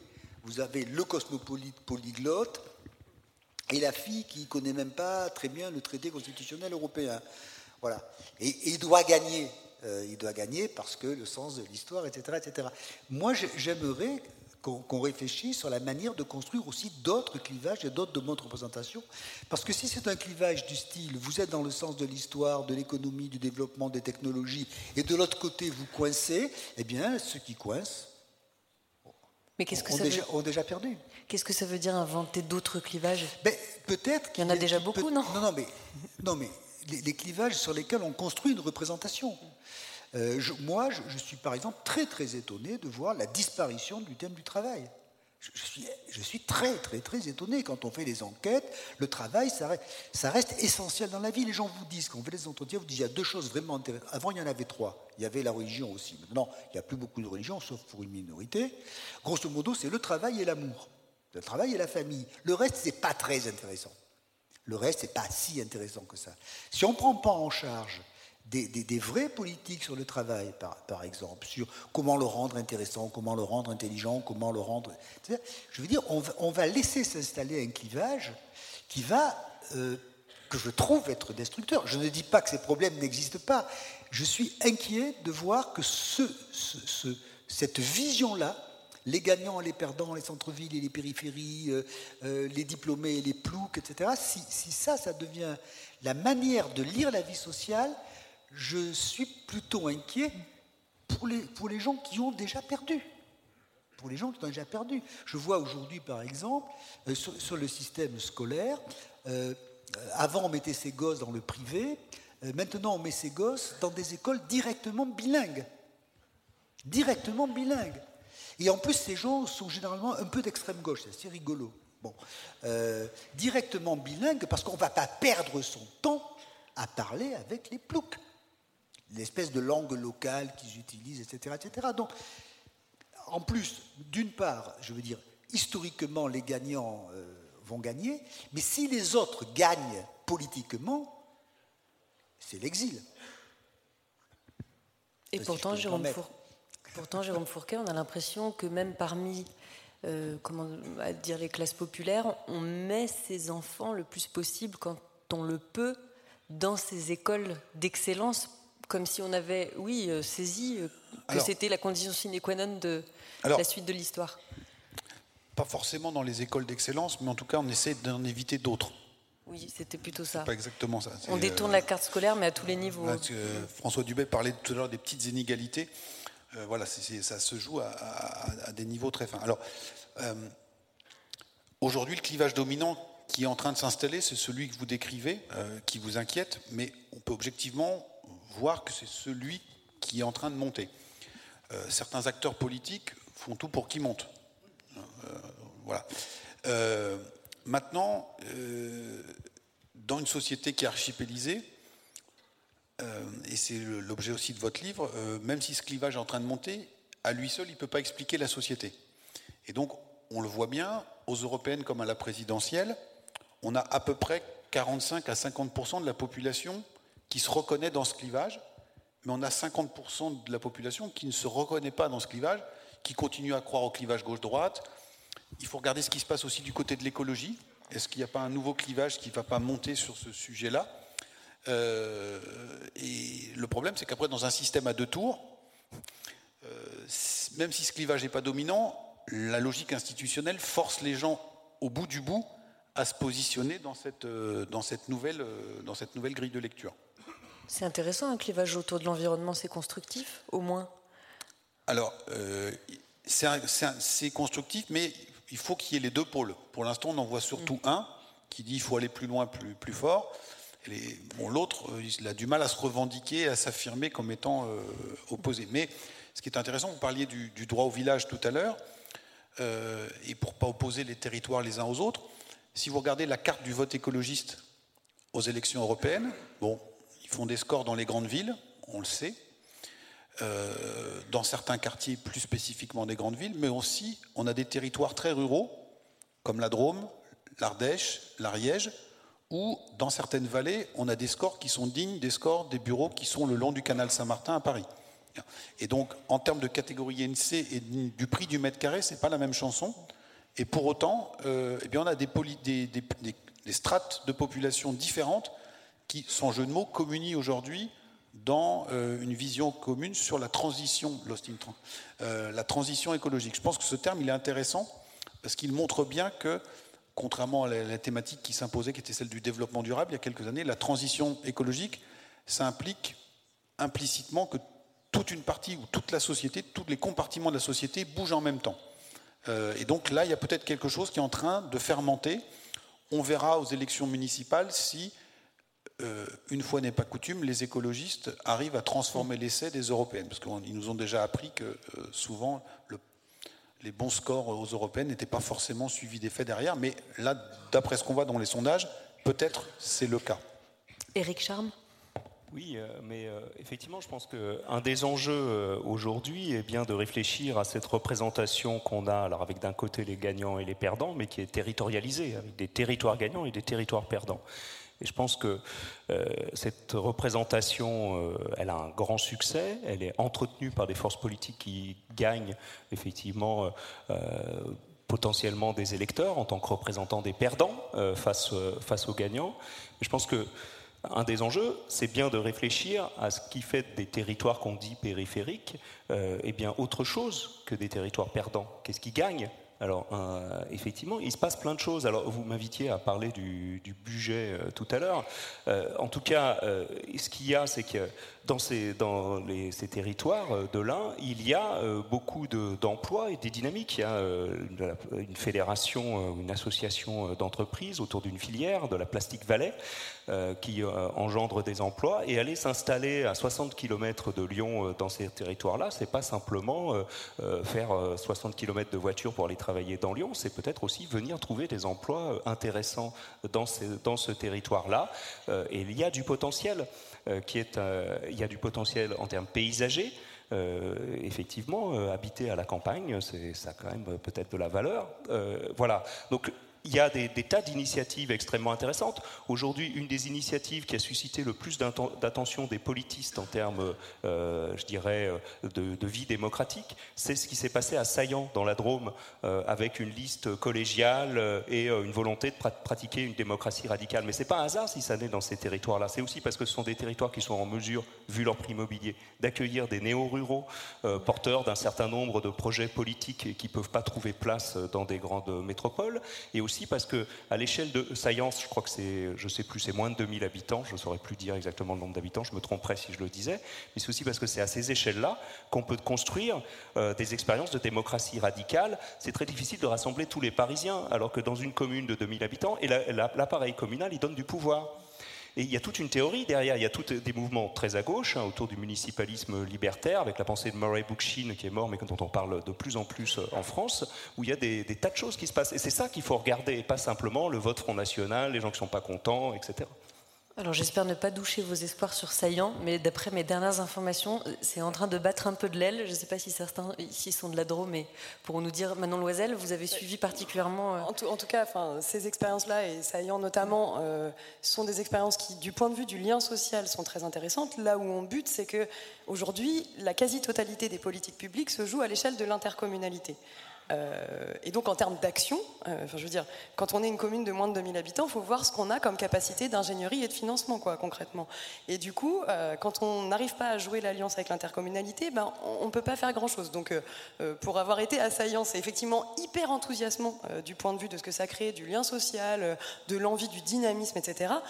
En revanche, je pense que si on veut parler d'action publique, d'amélioration des services publics, etc., ça se joue à des échelles plus en tout cas les intercommunalités qui ont les capacités d'agir et les compétences, et euh, encore une fois en, débordant et en gérant les liens de, voisinage, quoi, euh, pour essayer de coller au plus près de nos territoires de vie de vie pardon, à tous, il faut que je boive un peu d'eau ou qu'on aille boire un coup, euh, euh, je, pense qu'il faut qu'on colle à nos territoires de vie euh, beaucoup plus et donc ça se joue bien au-delà de la commune vraiment et je, pense que là-dessus le projet de loi engagement et proximité proposé notamment par, par le ministre Le Cornu qui annonce un virage culturel merci, de retour sur la commune et de retour sur le maire, je, pense que c'est une sorte, en tout cas, de, retour en arrière du point de vue de, l'action. Et comment fait, François Dubet, pour reconstruire euh, un système de prise de parole ou de représentation de la société euh, À l'échelle des quartiers, sont mis en place, par exemple, dans le cadre de la politique de la ville, des conseils de quartier dont les élus associatifs disent aujourd'hui bah, que finalement, c'est pas si simple que ça de faire en sorte que ceux qui parlent jamais viennent dans ces conseils de quartier. Et vous-même, vous, dites que dans, dans, ces quartiers, les habitants n'ont jamais tellement euh, eu le droit de, de, citer dans la construction des politiques. Donc, sur quelle échelle on peut, ça marche, ce que vient de dire Manon Loisel, la, prise en compte de la démocratie participative Je ne me sens pas très, très capable de répondre à, ça. Je, bon, je, ne crois pas que tout ça va se reconstruire par le haut, pour le moment, par les grandes idéologies. Je, le crois très peu. Et d'ailleurs, quand on voit les grandes idéologies ou nationales ou autres, elles ont, glissé sur les mouvements sociaux euh, sans, sans véritablement. Moi, je crois qu'il faut raisonner, faudrait construire des, choses par problème. Dire les problèmes se posent. Voilà l'espace dans lequel se pose un problème. Voilà l'espace dans lequel les choses qui m'intéressent, les politiques scolaires, par exemple, c'est des territoires très particuliers. Le lycée professionnel, c'est un territoire très particulier. Euh, des écoles primaires, ça a des territoires très particuliers. Les universités, ça a d'autres territoires. Et je pense qu'on pourrait mobiliser les acteurs à partir des problèmes pour, le moment, à partir des problèmes. Je ne crois pas que l'espace soit, comment dirais-je, je crains que, je, ne dis pas que c'est pas important, mais je dis, je crains que si on raisonne comme ça, on, fabrique une sorte, on refabrique une sorte de couple, les modernes et les conservateurs, les identitaires et les, cosmopolites. Je ne sais pas si je me fais bien comprendre. Et si on a ça, le triomphe de l'un ou de l'autre sera une très mauvaise nouvelle. Voilà. Et je, pense d'ailleurs que le triomphe des, identitaires sera une encore plus mauvaise nouvelle, d'une certaine façon. Donc, il me semble qu'il faudrait que nous, que nous soyons capables de, diversifier les, choses. Et puis, moi, moi, je crois qu'il y a toujours des, vieux enjeux qui n'ont pas disparu. J'évoquais le travail. Je reste, convaincu que le travail est un enjeu important, qu'en France, la faiblesse des syndicats est une catastrophe. Parce que plus ils sont faibles, plus ils sont radicaux, plus ils sont radicaux, moins ils agissent. Enfin, on est pris dans une sorte de cercle vicieux.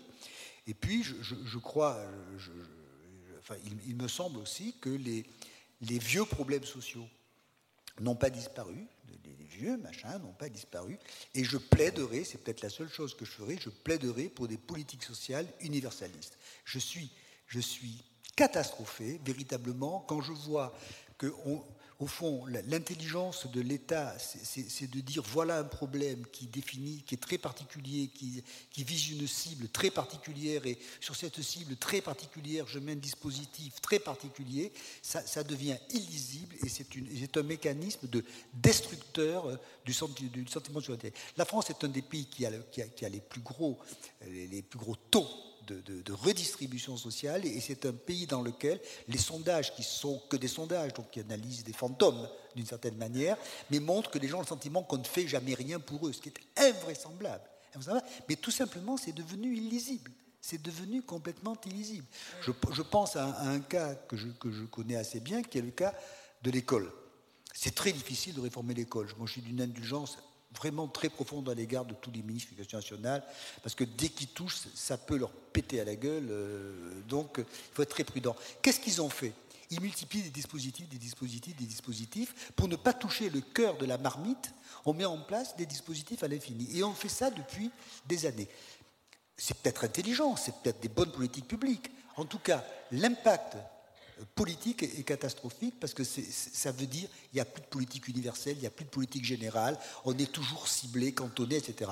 Et les Gilets jaunes réagissent évidemment à ça en ayant le sentiment qu'on agit toujours pour les autres et jamais pour eux, ce qui est faux. On agit aussi pour eux. Mais ce, mécanisme dans lequel euh, l'action est toujours destinée aux autres et jamais à soi, ce n'est pas un pur fantasme, c'est un effet d'illisibilité des politiques publiques. Or, un État qui veut créer de la solidarité doit, être lisible. On, doit comprendre grosso modo qui paye, qui gagne et par où ça passe. Or, qui ici, à part tous les experts qui sont là, serait bien capable de le dire Merci beaucoup. Je pense qu'on peut conclure sur, sur ces mots, euh, sauf si euh, l'un de vous voulait ajouter quelque chose. Mais euh, j'espère, enfin je pense que grâce à vous, ont été posés les, contours du débat de ce débat intellectuel que vous allez de façon beaucoup plus sensible et concrète dès demain euh, appréhender sur le terrain en Ile-de-France. Merci beaucoup d'avoir été avec nous ce soir.